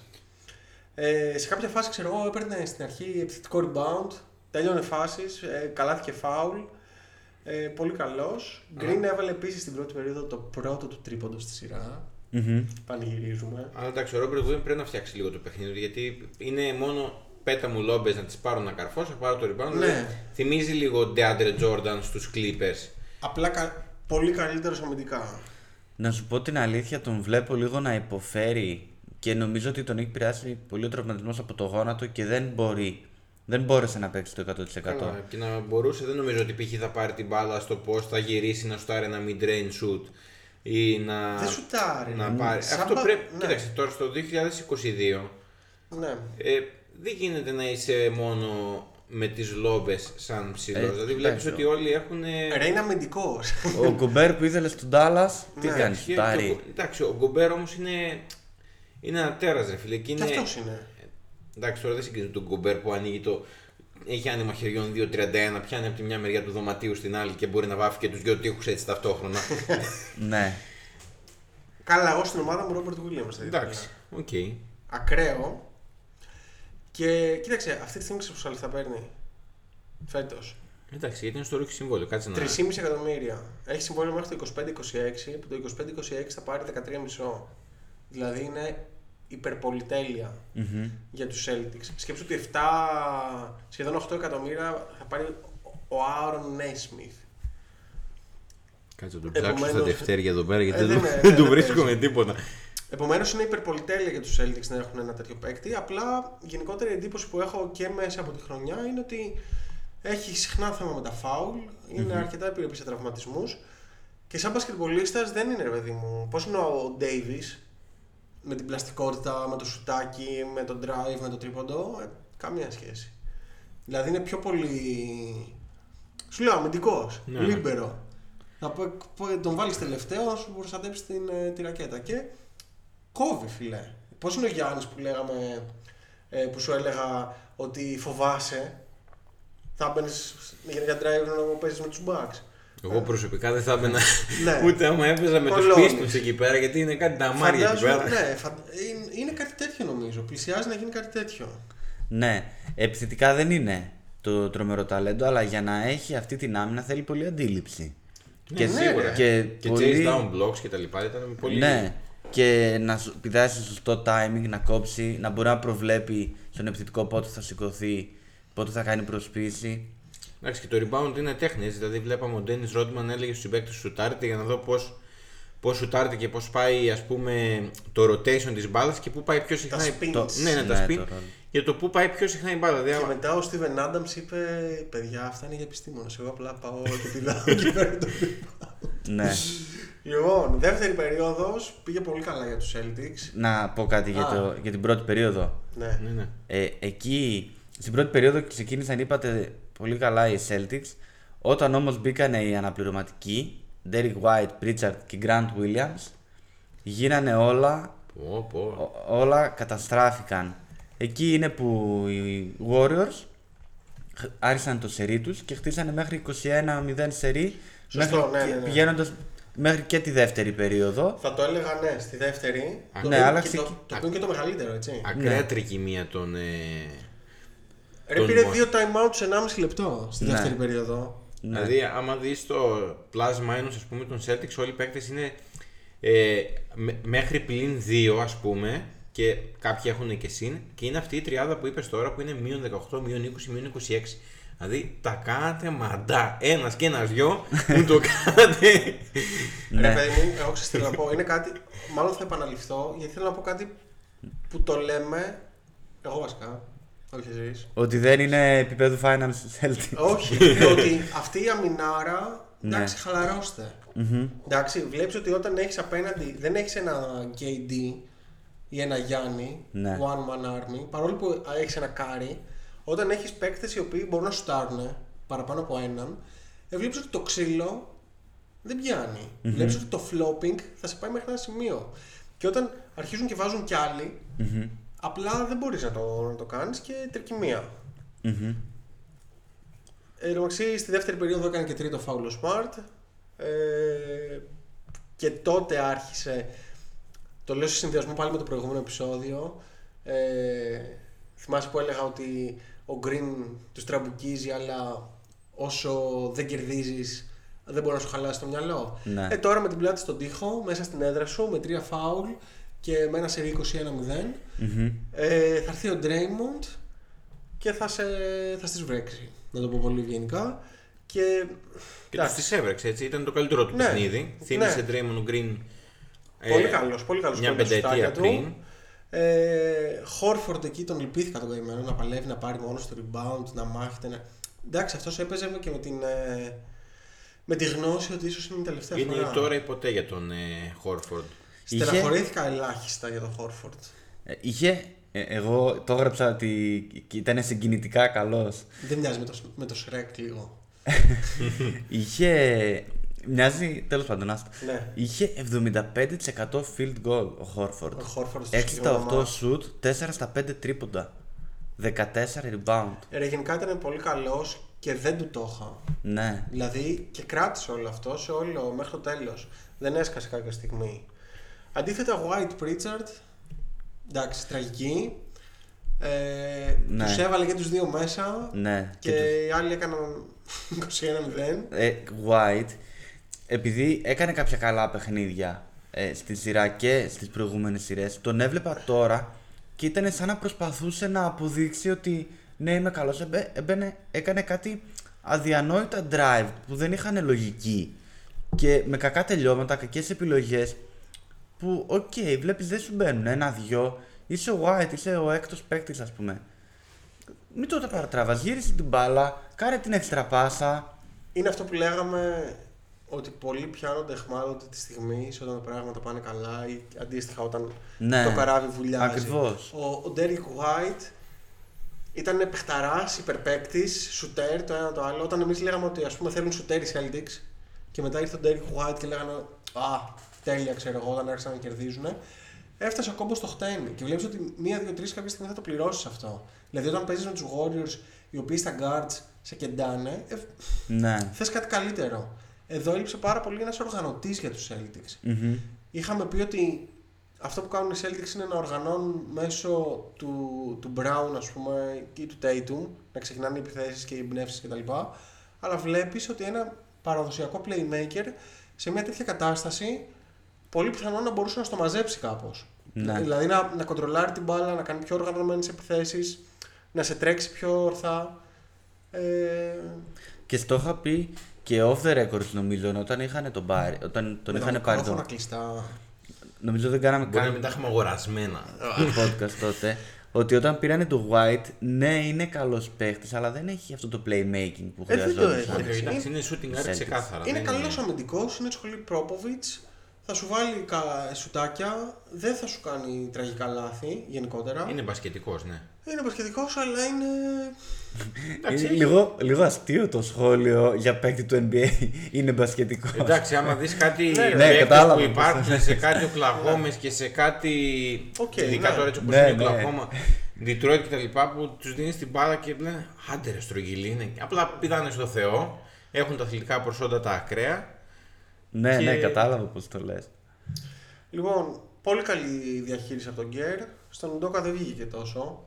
Νομίζω ότι του ξεφούσκωσαν κάπως οι παίκτες. Ε, σκάσαν τώρα. Βέβαια, όταν είσαι 24 χρονών και παλεύεις με την κόπωση, δεν ξέρω. Ναι. Τα, ναι, έχεις παίξει δύο Game 7, έχει τραβήξει, αλλά είσαι πρώτη φορά finals. Δεν έσκασε ο Χόρφορντ. Δεν έσκασε ο Χόρφουτ ακριβώς. Θα σκάσει ο Και έχεις Tatum. ένα Tatum ο οποίος ήταν. ε, όχι δεν τους δώσανε ποτέ δικαιώματα οι γκο- δηλαδή μετά το 21-0 Όχι, ε, εσύ, το ό- είχαν- όχι, κοίταξε. εντάξει το μάζεψαν λίγο Το μάζεψαν. αλλά νομίζω ότι ήταν πολύ ελεγχόμενο από τους Golden State. Δηλαδή δεν νομίζω να κινδύνευσαν. Δηλαδή επειδή το βλέπαμε το παιχνίδι και Έλεγε ο Χρήστος πω, πω, θα πάω να κοιμηθώ. Είμαι στους 15, θα πάω να κοιμηθώ. Δεν, γιατί, γιατί, γιατί το έλεγε αυτό πρώτον γιατί νίσταζε, αλλά και δεύτερον γιατί δεν κινδύνευσαν ποτέ οι Warriors σε όλο αυτό το παιχνίδι. Δηλαδή με, από τη στιγμή που πρωτοξεφύγανε και νομίζω ήταν το feeling όλων μας ε, Ήταν- και των τριών μας που το βλέπαμε Ναι. ότι δύσκολα θα το χάσουν οι συγκεκριμένοι Warriors με τη συγκεκριμένη εμπειρία στους τελικούς από τους ε, C's οι Ρε, οποίοι- εδώ, εδώ ο Κάρι στο game, ε, σε ποιο ήταν, ε; Πες τι έκανε και θα, μπορεί, θα το Θα σου βρούμε. πούμε, το game. είναι quiz. Βγήκε στο μια φωτογραφία που χάνουνε Ναι. και στο, στο, στο 3 έχασαν. Ναι, τελευταία φορά ναι. Ναι. Και είναι στον πάγκο και χαμογελάει, ξέρω εγώ, με την πετσέτα στο κεφάλι και λέει σε φάση Οκ, το έχουμε. ναι, Ε, φίλε, προσευχηθεί για τους αντιπάλους, θέλουμε παυσίπονα για τους ε, πονοκεφάλους. Ναι. Θα έρθει. Ε, δεν νομίζω ότι αγχώθηκαν σε κάποια φάση οι Warriors. Καθ' όλη τη σειρά. Μμμ. εντάξει, το 2-1 και Ρε, αυτό που έγινε στο πρώτο δεν υπήρχε περίπτωση να ξαναγίνει. Ε, εντάξει. Είναι- Σίγουρα. Απλά Ναι. εντάξει, είναι, είναι μπάσκετ, είναι μεμονωμένα παιχνίδια. Δηλαδή δεν πάμε με διαφορά να πεις ότι θα το κερδίζανε π.χ. οι Warriors όπως και να έχει. Είναι 6-7 παιχνίδια. Είναι και λίγο. Εντάξει, είδαμε ότι οι Warriors ήταν και άτυχοι στο τελευταίο τελικό που είχαν πάει το 19. Game 5 αχίλιο ο Durant. Game 6 χιαστό ο Clay. Δηλαδή δεν μπορείς να πάρεις δεδομένο τίποτα ακόμα και αν είσαι 2-0 πάνω. Άμα σου τύχουν αυτοί οι τραυματισμοί, μετά δεν μπορείς να τα επεξέλθεις εύκολα. Ε, και σε αυτό μιας και ανέφερα για τον Clay, ο οποίος μετά από δύο τραυματισμούς επέστρεψε. Δεν έπαιξε πολύ καλά, αλλά πραγματικά το αξίζει αυτό το πρωτάθλημα. Δηλαδή μετά από 900 κάτι μέρες πάτη στο γήπεδο και μετά από χίλιες και σχεδόν τρία χρόνια. Ε, και τόσους τραυματισμούς. Δηλαδή, νομίζω ότι έπαθε τους δύο χειρότερους τραυματισμούς στο μπάσκετ. Χιαστό και αχίλιο. Ε, Δεν τον είδαμε όμως, να σου Δεν- πω την αλήθεια. Εγώ απογοητεύτηκα λίγο. Περίμενα να κάνει έστω και ένα καλό game δηλαδή. Εντάξει, ήταν ψηλό decent στο 5, αλλά αυτό το που περιμέναμε το Game 6 Clay πιστεύω ότι το κυνήγησε και αυτός πάρα πολύ. Ο ήμου Game 6 Clay. Έκανε και 20 σούταρε- shoot. Ναι, σούταρε κατα... στο καταρριπάς, όχι βόλη, κα- ήταν στο καταρριπάς. Με Ναι. το που την έπιαζε να την κάπνιζε κατευθείαν. Πέντε για- στα μπας 20, και βάλει, ναι, εδώ. αλλά δεν πετύχαινε ούτε ελέφαντα στα 3 μέτρα. Ε, ένα τρίποντο, 2 στα 8 τρίποντα. Α, δύο, οκ. Ε, αλλά ναι, δεν, δεν ήταν και πολύ καλό στο τελευταίο παιχνίδι. Ήταν ίσως η μόνη παρα- επιθετική παραφωνία των ε, Golden State. Αυτό που ήθελα να πω εγώ για αυτό το παιχνίδι που είπατε ότι νιώθαμε ότι το έλεγχαν είναι ότι όταν παίρνουν μία διαφορά οι Warriors είναι πολύ δύσκολο η αντίπαλη ομάδα να κάνει ένα σερί 10, 15, 20, 0 ή ξέρω εγώ ε, ένα σερί μεγάλο χωρίς οι Warriors να βάλουν κάποια shoot. Γιατί οι Warriors θα τα κάνουν τα shoot είτε με Pool είτε με Curry είτε με Thompson θα κάνουν και κάποια σίγουρα θα μπουν. Ακόμα και όλα να είναι contested και δύσκολα κάποια θα μπουν και εξού και έγινε. Δηλαδή ακόμα και όταν το φτάσανε στο μείον 8 εκεί προς το τέλος στην τέταρτη περίοδο κάποια shoot μπήκαν και γι' αυτό δεν έφτασε ποτέ ε, στο σημείο να αγχωθούν οι Warriors. Τα τελευταία καρφιά στην ταφόπλακα. Ναι. Τα βάλανε ρε Ε, φίλε, ναι, τα εντάξει, βάλανε. σίγουρα. Εντάξει, κάποια στιγμή μπορούσε. Έκανε ένα σερί, ας πούμε, 15-2. Ναι. 4 λεπτά, σε 4 λεπτά μάλλον, 2 λεπτά πριν το τέλος της τρίτης περίοδου. Μμμ. Όπου η διαφορά έκλεισε. Ε, Brown και Χόρφορντ βασικά το κουβαλούσαν αυτό και έκλεισαν στο, σι- στο συν 10. Μμμ. Δηλαδή όταν έχεις μια ολόκληρη περίοδο, παίζεις στην έδρα σου και είναι elimination game, το συν 10 είναι Συν 10 στην περίοδο. στην περίοδο. Είναι πάμε να τους φάμε. Μμμ. Έτσι. Εδώ ο Ουντόκα δεν έχει δει καθόλου εθνική Ελλάδος. Σε δε- 1,5 λεπτό πριν το τέλος με το μείον 13 και τα παράτησε και έβαλε τα, τα πουλιά. Απλά το συν 10 όταν ο Κάρι σου δείχνει το δάχτυλο για το Ναι. δαχτυλίδι, Και σου κάνει και καλή όταν νύχτα. ο Ντρέιμοντ έχει αρχίσει να χορεύει κτλ. Δεν βοηθάει πολύ ψυχολογικά. Στην τέταρτη περίοδο τα λάθη συνεχίστηκαν. Ε, δεν ξέρω, ίσως είδαμε και κούραση, ε, απόγνωση από τους Celtics. Πάρα πολλά λάθη. Πάρα πολλά λάθη. 22. Η- 22 Ναι. και ο Tatum, ο πρώτος λαθέρ στο NBA, έπιασε Ναι. επισήμως στα 100, είχε 95. Το έχεις σπάσει από το Απογοητευτικός. προηγούμενο παιχνίδι ε, το ρεκόρ των περισσότερων λαθών σε ένα run playoff με 95, τώρα τα στρογγύλεψε στα 100. Ήταν πολύ ξεχωριστή Ε, πολύ ξεχωριστά playoffs για τον ε, Tatum. Πολλά αρνητικά και θετικά ρεκόρ. 602 πόντι, 158 rebound, 141 assist ε, στο σύνολο. Larry Bird και LeBron James οι μόνοι που έχουν κάνει κάτι ε, παραπάνω από αυτόν. Ε, εντάξει, το είπαμε για τα λάθη. Ήταν το βάπτισμα πυρός σε μια τέτοια πορεία για τον Dayton και για μένα ε, το κλειδί είναι να δούμε αν μπορεί να γίνει ένας παίκτης ο οποίος θα είναι ηγέτης και θα πάει και θα κουβαλήσει την ομάδα ε, ή θα γίνει απλά ένας παίκτης τύπου δεν ξέρω Τύπου Άντωνι Ντέιβις εγώ το. Δηλαδή τύπου να Ναι. μπει δεύτερο βιολί δίπλα από κάποιον, Ναι. να κολλήσει, να, να κάνει ό,τι είναι να κάνει, αλλά να μην έχει την κύρια ευθύνη. να είναι ένας Davis, να είναι ένας Paul George, να είναι ένας Lillard δεν ξέρω, κάτι τέτοιο ρε παιδί μου να... όπου είσαι σίγουρα πάρα πολύ καλός, είσαι all-star, είσαι elite level αλλά ε, δεν είσαι LeBron, δεν είσαι Kobe, ε, δεν είσαι Curry δεν μπορείς να κερδίσεις και να μόνος σου να οδηγήσεις τους υπόλοιπους ε, στο πρωτάθλημα Κοίταξε, εγώ να, έχω να σου πω ένα θετικό και ένα αρνητικό. Από τη μία, τα total statistics δεν μου λένε κάτι, γιατί εξαρτώνται από τα παιχνίδια που έπαιξε. Και ο Tatum έπαιξε πάρα πολλά παιχνίδια, με δύο σειρές στα, στα Game 7, στα Εντάξει, θα playoffs. είναι ιστορικά ρε παιδί μου, Ναι, για το... είναι δημοσιογραφικά εγώ θα Ναι. τα έλεγα, γιατί εξαρτάται από το πόσα παιχνίδια έπαιξε. Είναι πιο πολύ για μένα η μέση όρη που μετράνε και το τι εικόνα βγάζεις στα δύσκολα και στα κρίσιμα. Από εκεί και πέρα όμως για τον Dayton εγώ δεν θα ήθελα ούτε να τον κρίνω ούτε να πω ότι δεν μπορεί ούτε Δεν είπα ότι δεν μπορεί, ναι, παιδί μου, ότι είναι- δεν μπορεί να είναι ο, ο κορυφαίος παίκτης μιας ομάδας. Γιατί είδαμε και τον LeBron ο οποίος στα 24 του δεν είχε πάρει πρωτάθλημα. Είδαμε τον Kobe ο οποίος μικρός είχε ένα σακ ε, δίπλα του. Ο Tatum δεν έχει σακ δίπλα του για να πάρει τα πρωταθλήματα σε τέτοια μικρή ηλικία.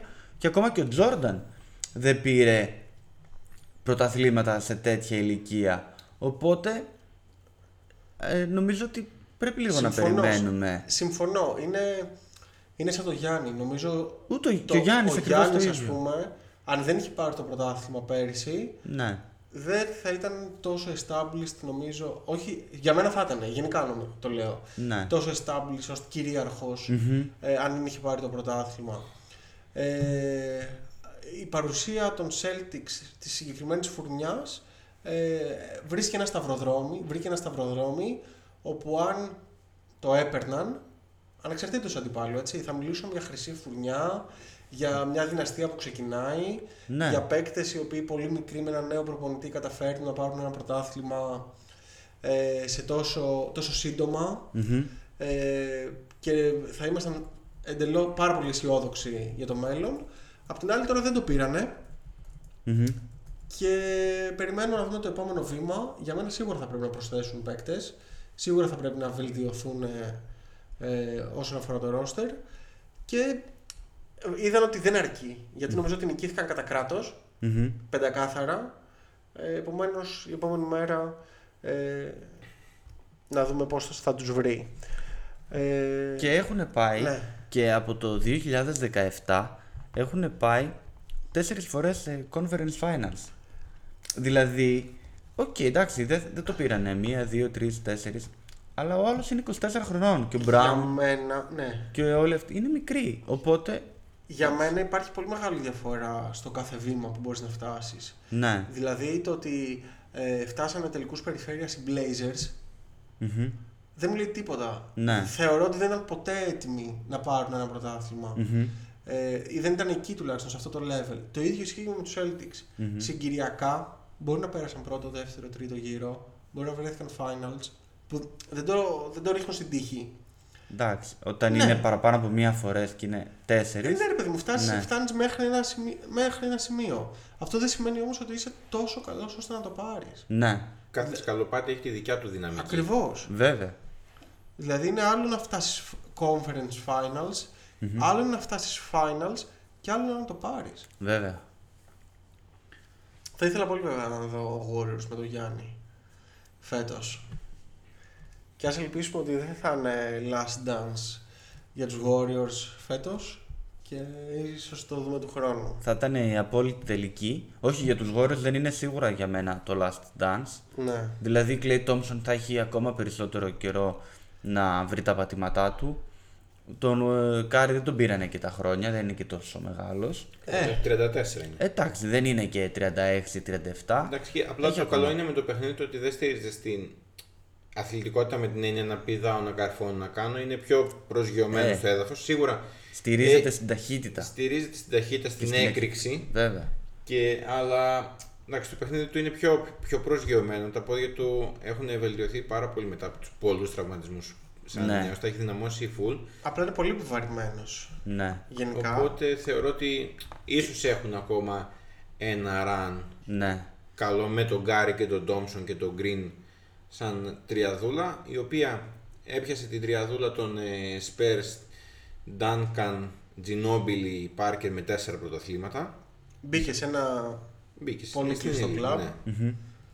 σαν η καλύτερη τριάδα Steve Kerr να πούμε ότι έχει πλέον 9 πρωταθλήματα, 5 σαν παίκτης, 4 σαν προπονητής. Έτσι, για να πούμε λίγο για, για Golden State, γιατί πολύ ναι, βοστόνη. ναι. Ε, ο Steve Kerr από τη στιγμή που πήρε το πρώτο πρωτάθλημα το 96 με τους Bulls και στε, μέσα σε αυτά την 27 ετία μέχρι σήμερα έχει πάρει αυτά τα 9 πρωταθλήματα, δηλαδή παίρνει πρωτάθλημα ένα ανά τρία χρόνια. Έχει 33% επιτυχία. ακραιο αν το αναλογιστούμε. Μμμ. Ε, τι άλλο, μου άρεσε πάρα πολύ ένας διάλογος Iggy με Wiggins στο Ναι. τέλος. Ε, δεν ξέρω, ίσως είναι και διάδοχος, ίσως ήταν μέντορας μέσα στην ομάδα. Δεν θα μου φανεί παράξενο.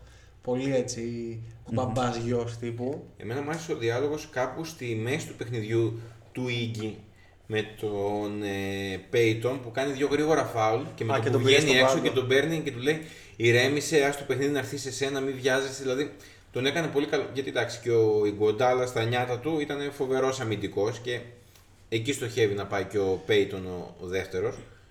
Ε, πάντως μου άρεσε πάρα πολύ μια ατάκα, δεν θυμάμαι αν την άκουσα στον αγώνα ή μετά σε podcast, που έλεγε The Golden State Warriors return to a familiar place. Και εντάξει, τα λέει όλα, έτσι. Ε, βέβαια. Αφού χάσανε ε, δύο, δύο πρωταθλήματα μέσα από τα χέρια τους. Δηλαδή, Εντάξει, ειδικά το ένα ήταν χτύπημα της μοίρας. ναι.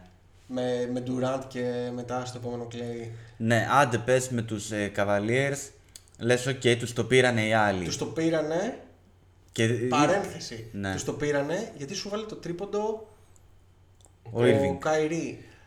Τώρα μιας και Η Βοστόνη πέρασε γιατί έχασε το τρίποντο Butler. Ναι. Συνεχίζουμε. Μιας και είπες πάντως για τον Καϊρή, θα τον έβαζα στη λίστα του, του Tatum σαν δεύτερος παίκτης, ας πούμε, που μπορεί να ανταπεξέλθει. Ναι. Σε αυτό που λέγαμε πριν, μια μικρή παρένθεση για να Είσαι, συνεχίσουμε. είσαι ναι. κάτι τέτοιο. Ναι, ναι, ναι. Εντάξει, βέβαια ο Tatum μου φαίνεται να είναι. Μεγάλα λόγια δεν λέμε. Πιο σταθερός στις απόψεις του και να είναι πιο καλά στα μυαλά του. Εντάξει, αλλά Εντάξει, Όχι, ρε. το Ε. ταλέντο του. Με, με τα κουστούμια αυτά, με τα γυαλιά, Έλα. με, τα, με το μήνυμα στον κόμπι. Δηλαδή, όχι, για μένα και το μήνυμα βέβαια δικαιώθηκε και γι' αυτό δεν τον κράξανε. Γιατί έκανε τροπεχνό Άμα παιχνίδι. έχανε. Δεν θα το Αλλά έκανε ρε repost. φίλε.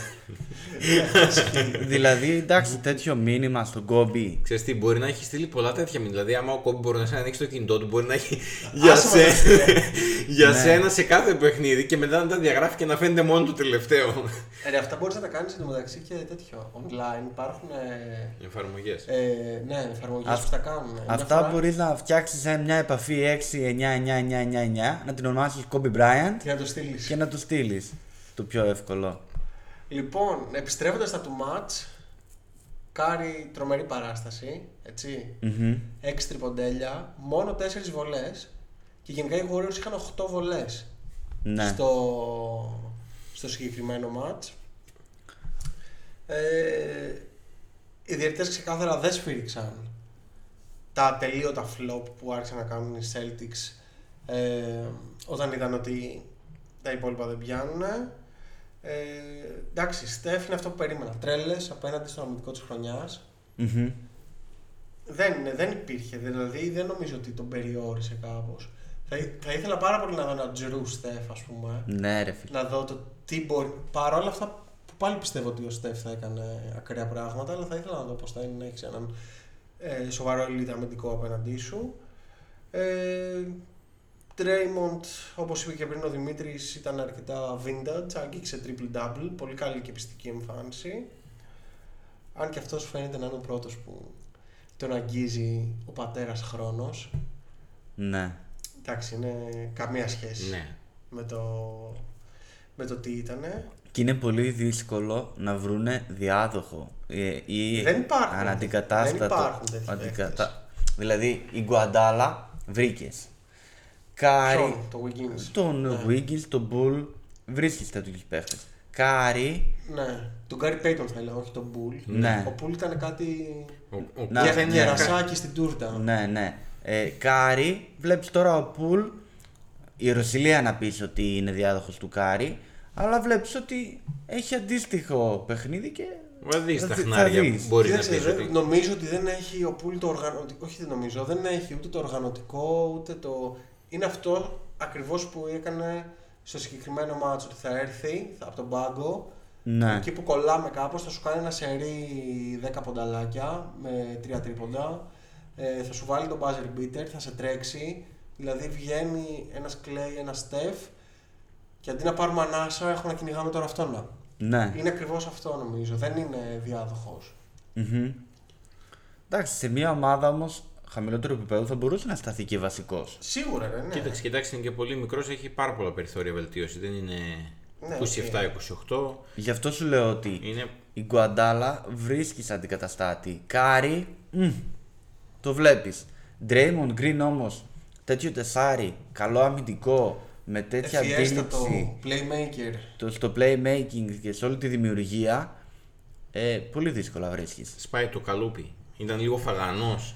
Και Αν παίχτη- μικρός και έσπασε το καλούπι από την Τον, αρχή. ο- τον Έπαιζε οποίο με δεν, το, εμπειρία. δεν τον νοιάζει το σκοράρισμα. Δηλαδή δεν τον νοιάζει Ναι, ο ναι. ίδιος να βάλει πόντους. Ειδικά στο σύγχρονο NBA νομίζω ότι είναι το πιο σημαντικό αυτό. Δηλαδή Εντάξει. να μην σε νοιάζει το σκοράρισμα. Βέβαια Γιατί- αυτό το πάντρεψαν με το ακραίο σκοράρισμα του Klay και του Κάρι, έτσι. Ναι, Δηλαδή ναι. αν δεν είχες Κάρι, προφανώς θα χρειαζόσουν να Κάτι παραπάνω ε, και τον σκορ Drake. από ένα παίκτη που παίζει ας πούμε 30 λεπτά, ξέρω εγώ, 40.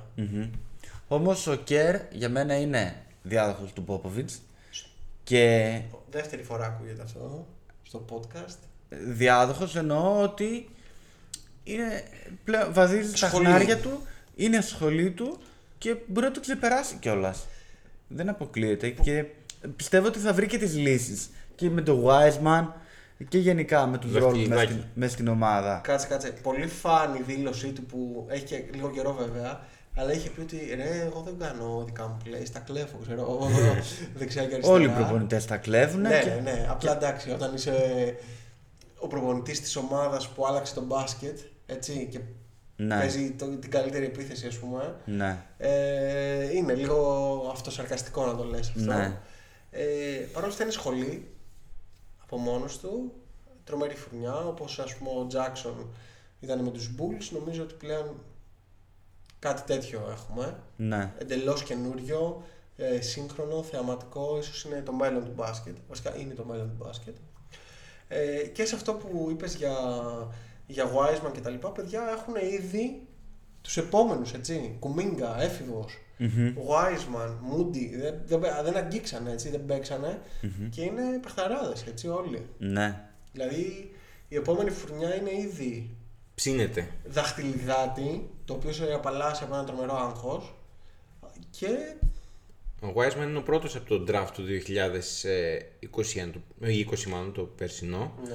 ο οποίος ε, παίρνει δαχτυλίδι. Άσε ρε, τον είχα στο fantasy, πίστευα θα παίξει φέτος. Εδώ εγώ τον πόντερα στην αρχή της σεζόν σαν ε, most improved, άμα δεις το- Ε, φίλε, λέγανε ότι θα παίξει Thanksgiving, ε, μετά Χριστούγεννα, μετά Γενάρη, μετά Φλεβάρι, μετά Playoff και τελικά βγήκε ότι μάλλον θα είναι έτοιμος για το Summer Camp. Δηλαδή, Εντάξει, χέσε μας. Σου είπα εγώ, επειδή το είχαμε σχολιάσει στι επιλογές μας, το πιάνω σαν ένα ας πούμε, στοιχηματική απόδοση γιατί δεν έπαιξε καθόλου. δεν Εντάξει, μπορώ να πω ναι. ότι. Είναι, είναι ωραίο παικτάκι, είναι πολύ Είναι, ωραίο έχει, παικτάκι. έχει δυνατότητες. Λοιπόν, αρχίζοντας να το μαζεύοντας μάλλον σιγά σιγά Νομίζω το, ότι- το κουβάρι, Ξεχάσαμε να πούμε Steph Curry MVP, fi- Finals MVP. Αυτό θα έλεγα τώρα, για Κάρι θα έλεγα. Επιτέλους, του το είχαν κλέψει το προηγούμενο, ο Iggy, το οποίο δεν θέλω να το ξαναπούμε. και στα νούμερα, άμα το βάλεις κάτω και με αποδόσεις ε, των παικτών α, διαχρονικά στα finals, το άξιζε 150%. Το πήρε τώρα επιτέλους. Ε, Ένα, πολύ- ναι. ένα ακραίο στατιστικό είναι ότι σε αγώνες που κρίνουν το πρωτάθλημα ο Κάρι έχει 32,5 πόντους και ο μόνος ο οποίος έχει παραπάνω είναι ο Τζόρνταν με 33,7 και στη σειρά ο Κάρι είχε μέσο όρο 43,2 πόντους μάλλον οι Warriors είχαν κατά μέσο όρο 43,2 πόντους από τη, τη δημιουργία του Κάρι δηλαδή είτε πόντους είτε assist του Κάρι το οποίο και αυτό είναι ακραίο Φέτος ήταν η χρονιά του έτσι γιατί τα πήρε σχεδόν όλα. Πήρε και All Star MVP. Πλέον τα έχει όλα, Πήρε ναι. και Western Conference MVP αυτό το Magic Johnson. Πήρε και το Finals MVP. Μόνο το MVP regular του ξέφυγε που είχε ξεκινήσει ζεστά και γι' αυτό. Μετά έπεσε στην πορεία. Αλλά πλέον νομίζω και νομίζω ότι θα ήθελα να το συζητήσουμε. Αν μπαίνει, στο, μα- ε, αν μπαίνει σιγά σιγά στο top 10 all time του NBA ο Κάρι για σας. Δηλαδή τα έχει πάρει όλα, δύο φορές MVP regular, τέσσερα πρωταθληματάκια, Εγώ θα- finals MVP, πιο εύστοχος τριποντέρ στην ιστορία μακράν του δεύτερου και όσο παίζει αυξάνει το μαξιλαράκι ασφαλείας για να μην το πιάσει ποτέ κανείς. Δηλαδή σε ένα top 10 παικτών ιστορίας NBA θα, θα χτυπούσε την πόρτα, ναι γεια σας να μπω. Εγώ Ε, είχα σημειώσει να σας ρωτήσω ο Κάρι Magic ας πούμε. ναι Ε, για μένα ναι. Κοίταξε, σίγουρα είναι μαζί με το Magic στους, στους δύο καλύτερους point guards στην ιστορία Είναι του οι δύο, NBA. ναι. Ναι. Σίγουρα μπαίνει στο top 10 για μένα όλων των εποχών. Μπορούμε Τώρα- να το συζητήσουμε Τώρα αυτό. να πιο συγκρίνω, συγκεκριμένα σε ένα μελλοντικό ναι, podcast. να συγκρίνω Κάρι με Johnson δεν θέλω και γιατί δεν έχω πολλές παραστάσεις από τον Magic αλλά θα ήθελα να το κάνω ο- ο- στο τέλος της καριέρας του Κάρι και εκεί νομίζω είναι Ισχύει. όταν θα μπορείς με συγκεντρωτικά στοιχεία να πεις ότι ναι είναι εκεί. Να τα βάλεις Όχι μόνο ο κάτω. Κάρι, αλλά όλοι οι παίκτες. Δηλαδή αυτό που λένε και για το Γιάννη, αν σε περνάει Νοβίτσκι κτλ. Νομίζω ότι στο τέλος της καριέρας είναι η στιγμή για να...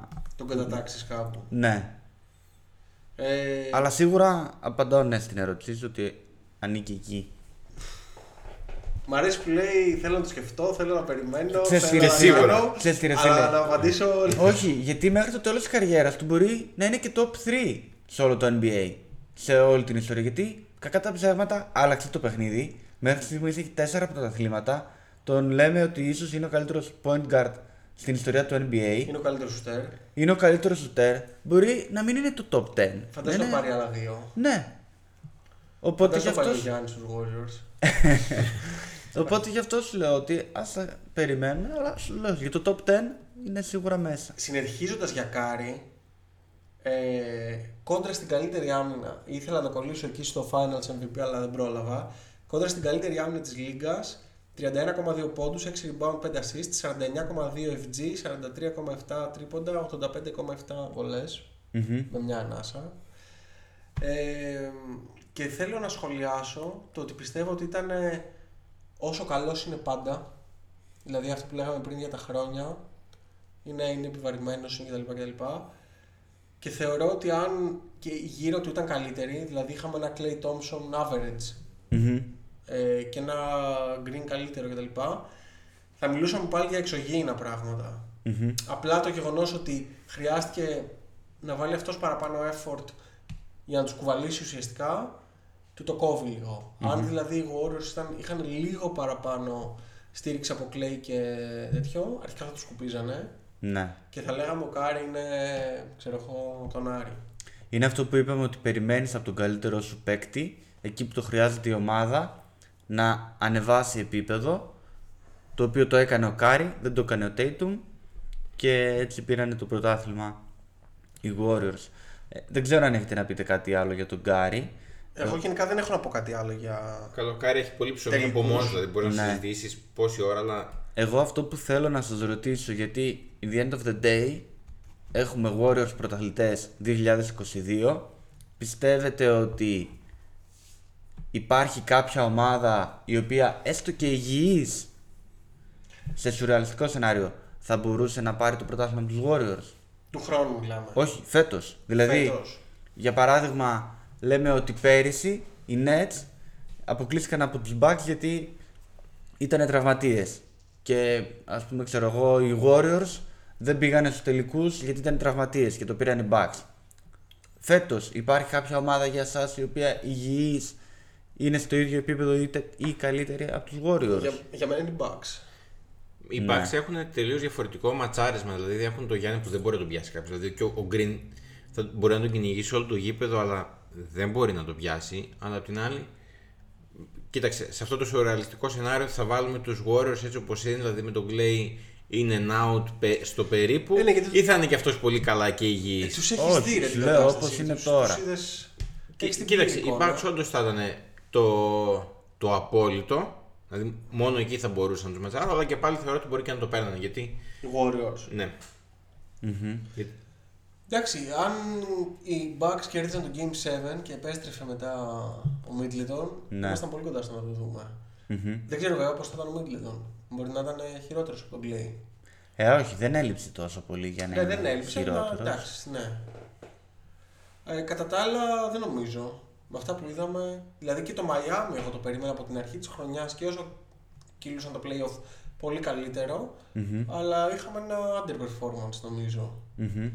Ε, οπότε ναι, μόνο τους Bucks μπορώ να πω. Από τη Δύση ας πούμε... όχι. Κανέναν. Δηλαδή ούτε το Phoenix.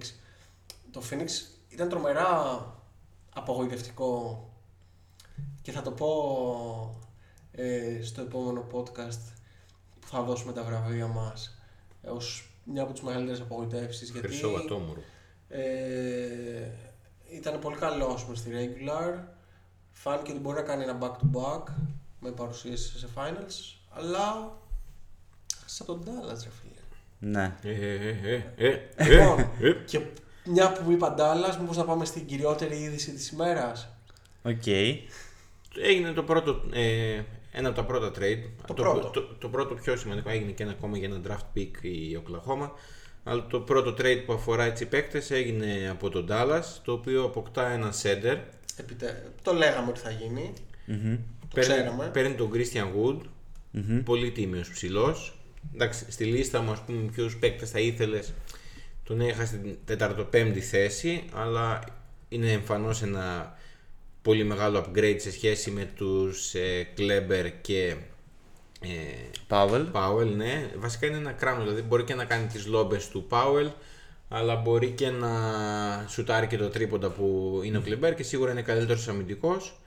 Δίνοντας παίκτες οι οποίοι ήταν εκτός rotation, δηλαδή παίζανε στα χασομέρια, στα συν πλην 20 που τους βάζουν στο τέλος. Μπόμπαν Μαριάνοβιτς, Sterling Brown, Trey Burke, Marquese Chriss και το νούμερο 26 pick. Που και είναι το νούμερο 26 pick, δεν είναι στα lottery στα πρώτα 14 για να πεις ότι έχει κάποια μεγάλη αξία. Σίγουρα μπορεί να βρεθούν παίκτες Λαβράκια. τα, τα οποία, οι οποίοι μπορούν να αποδειχτούν πολύ χρήσιμοι σε εκείνο το νούμερο, αλλά το πιο πιθανό είναι ότι θα βρεθεί ένας average παίκτης εκεί. Εντάξει, για μένα πολύ καλό. Πολύ καλή κίνηση από τους Mavericks. Ε, δεν μπλέκουν με μεγάλα συμβόλαια τύπου Aiton να του δώσουν ένα max από τώρα. Ε, αν δεν κάνω λάθος, ο Wood έχει ένα ακόμα χρόνο, όμως, χρόνος συμβόλαιο Είναι και τε- μετά τελευταία είναι χρόνια, ναι, είναι χρόνια ελεύθερος. συμβολέου. Κάτι που στην πράξη σημαίνει ότι μπορούν να παίξουν ένα χρόνο Και να μην τους αρέσει. και να μην τους αρέσει. Εντάξει, αυτός έχει και ένα ιστορικό Ναι. όχι και το πιο καλό, τις πιο καλές σχέσεις με συμπαίκτες και τα λοιπά, σε χαρακτήρας, αλλά Κοίταξε, είναι, ταιριάζει πολύ στο Λούκα νομίζω αυτό. ταιριάζει πολύ στο Λούκα και δεν είχε παίξει και σε franchise τα οποία ας πούμε... Ανταγωνιστικά. Ναι, δηλαδή ήταν στους Detroit Pistons που οι Detroit Pistons έχουν εμφανιστούν ανταγωνιστικοί Όχι ρε, τίποτα, τίποτα. α- πριν από το 2008. Είχαν, μετά ήταν στους Rockets των τελευταίων χρόνων, του τελευταίας διετίας, α, μετά τη φυγή Harden και με το όλο αυτό που έχει γίνει, το οποίο πάλι ήταν ένα σκορποχώρι, θεωρώ ότι σε ένα franchise το οποίο έφτασε conference finals, έτσι. Με, Αλίμονο.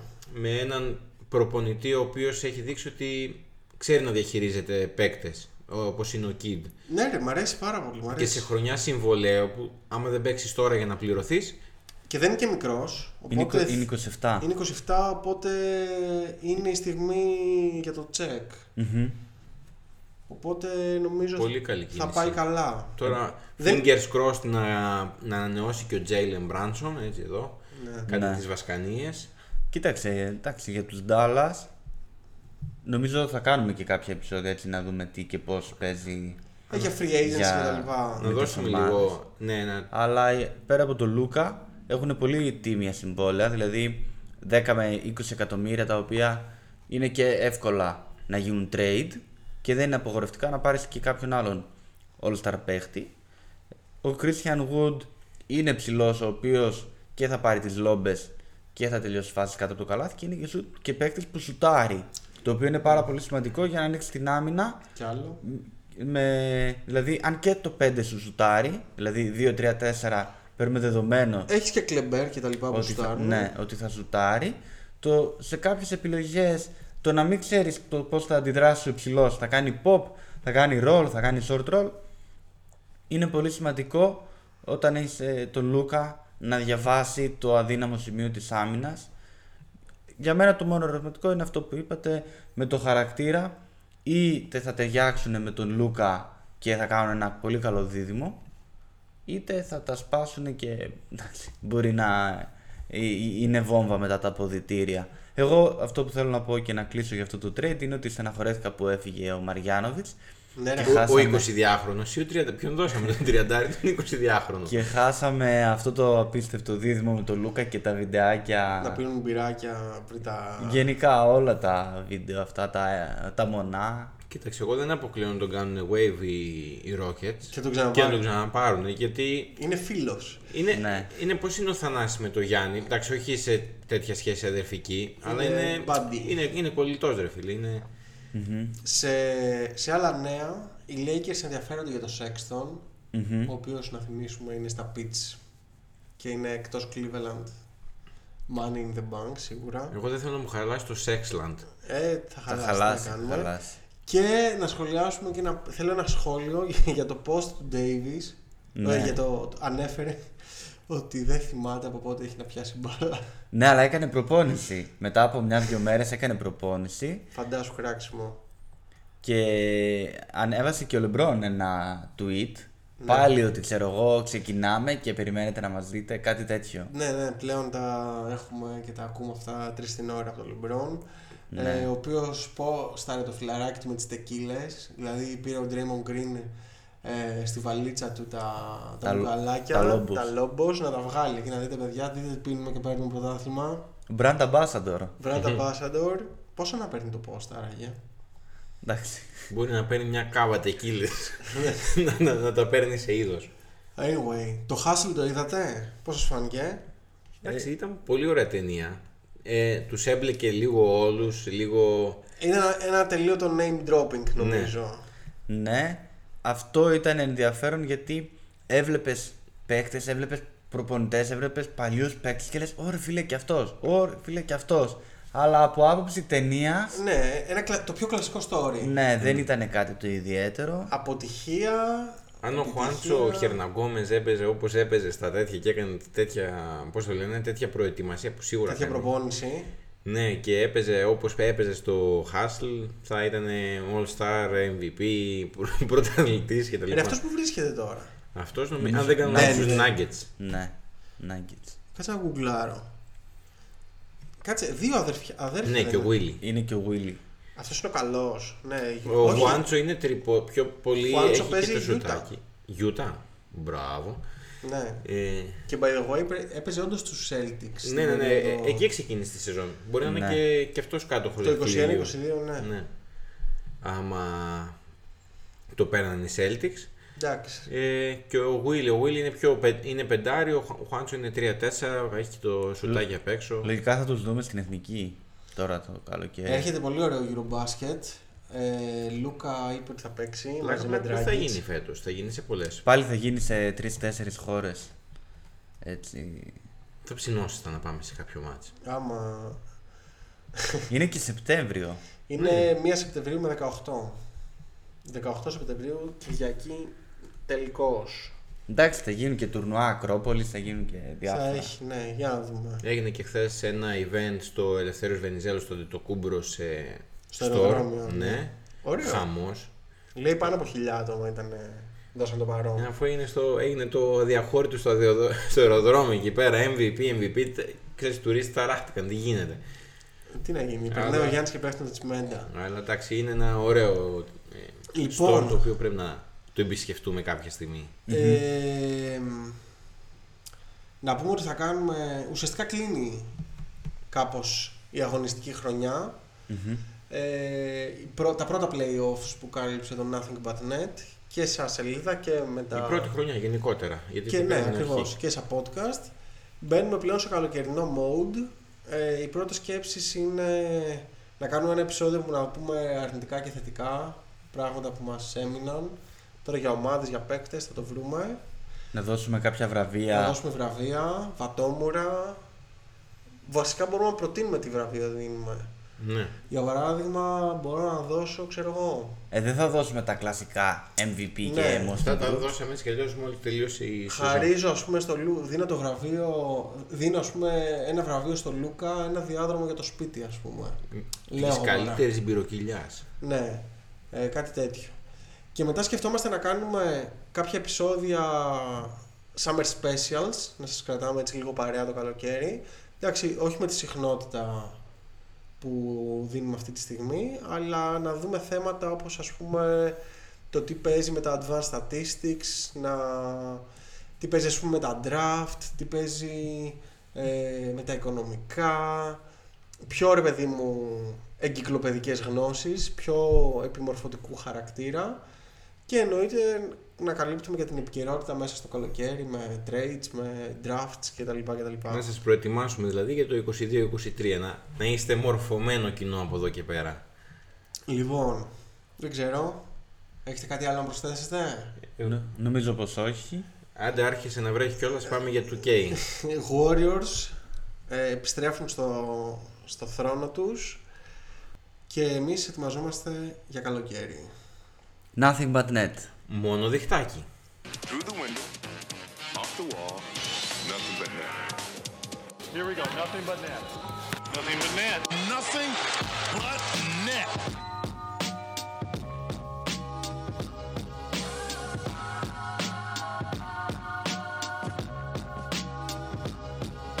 Άντε το κούμπο με τον Άντωνι Ντέιβις θα εκτελέσει nothing but net. Carmelo! Nothing but net. Yes, sir. They double Embiid, and it doesn't matter. Nothing but net. I think we're going to be here a while.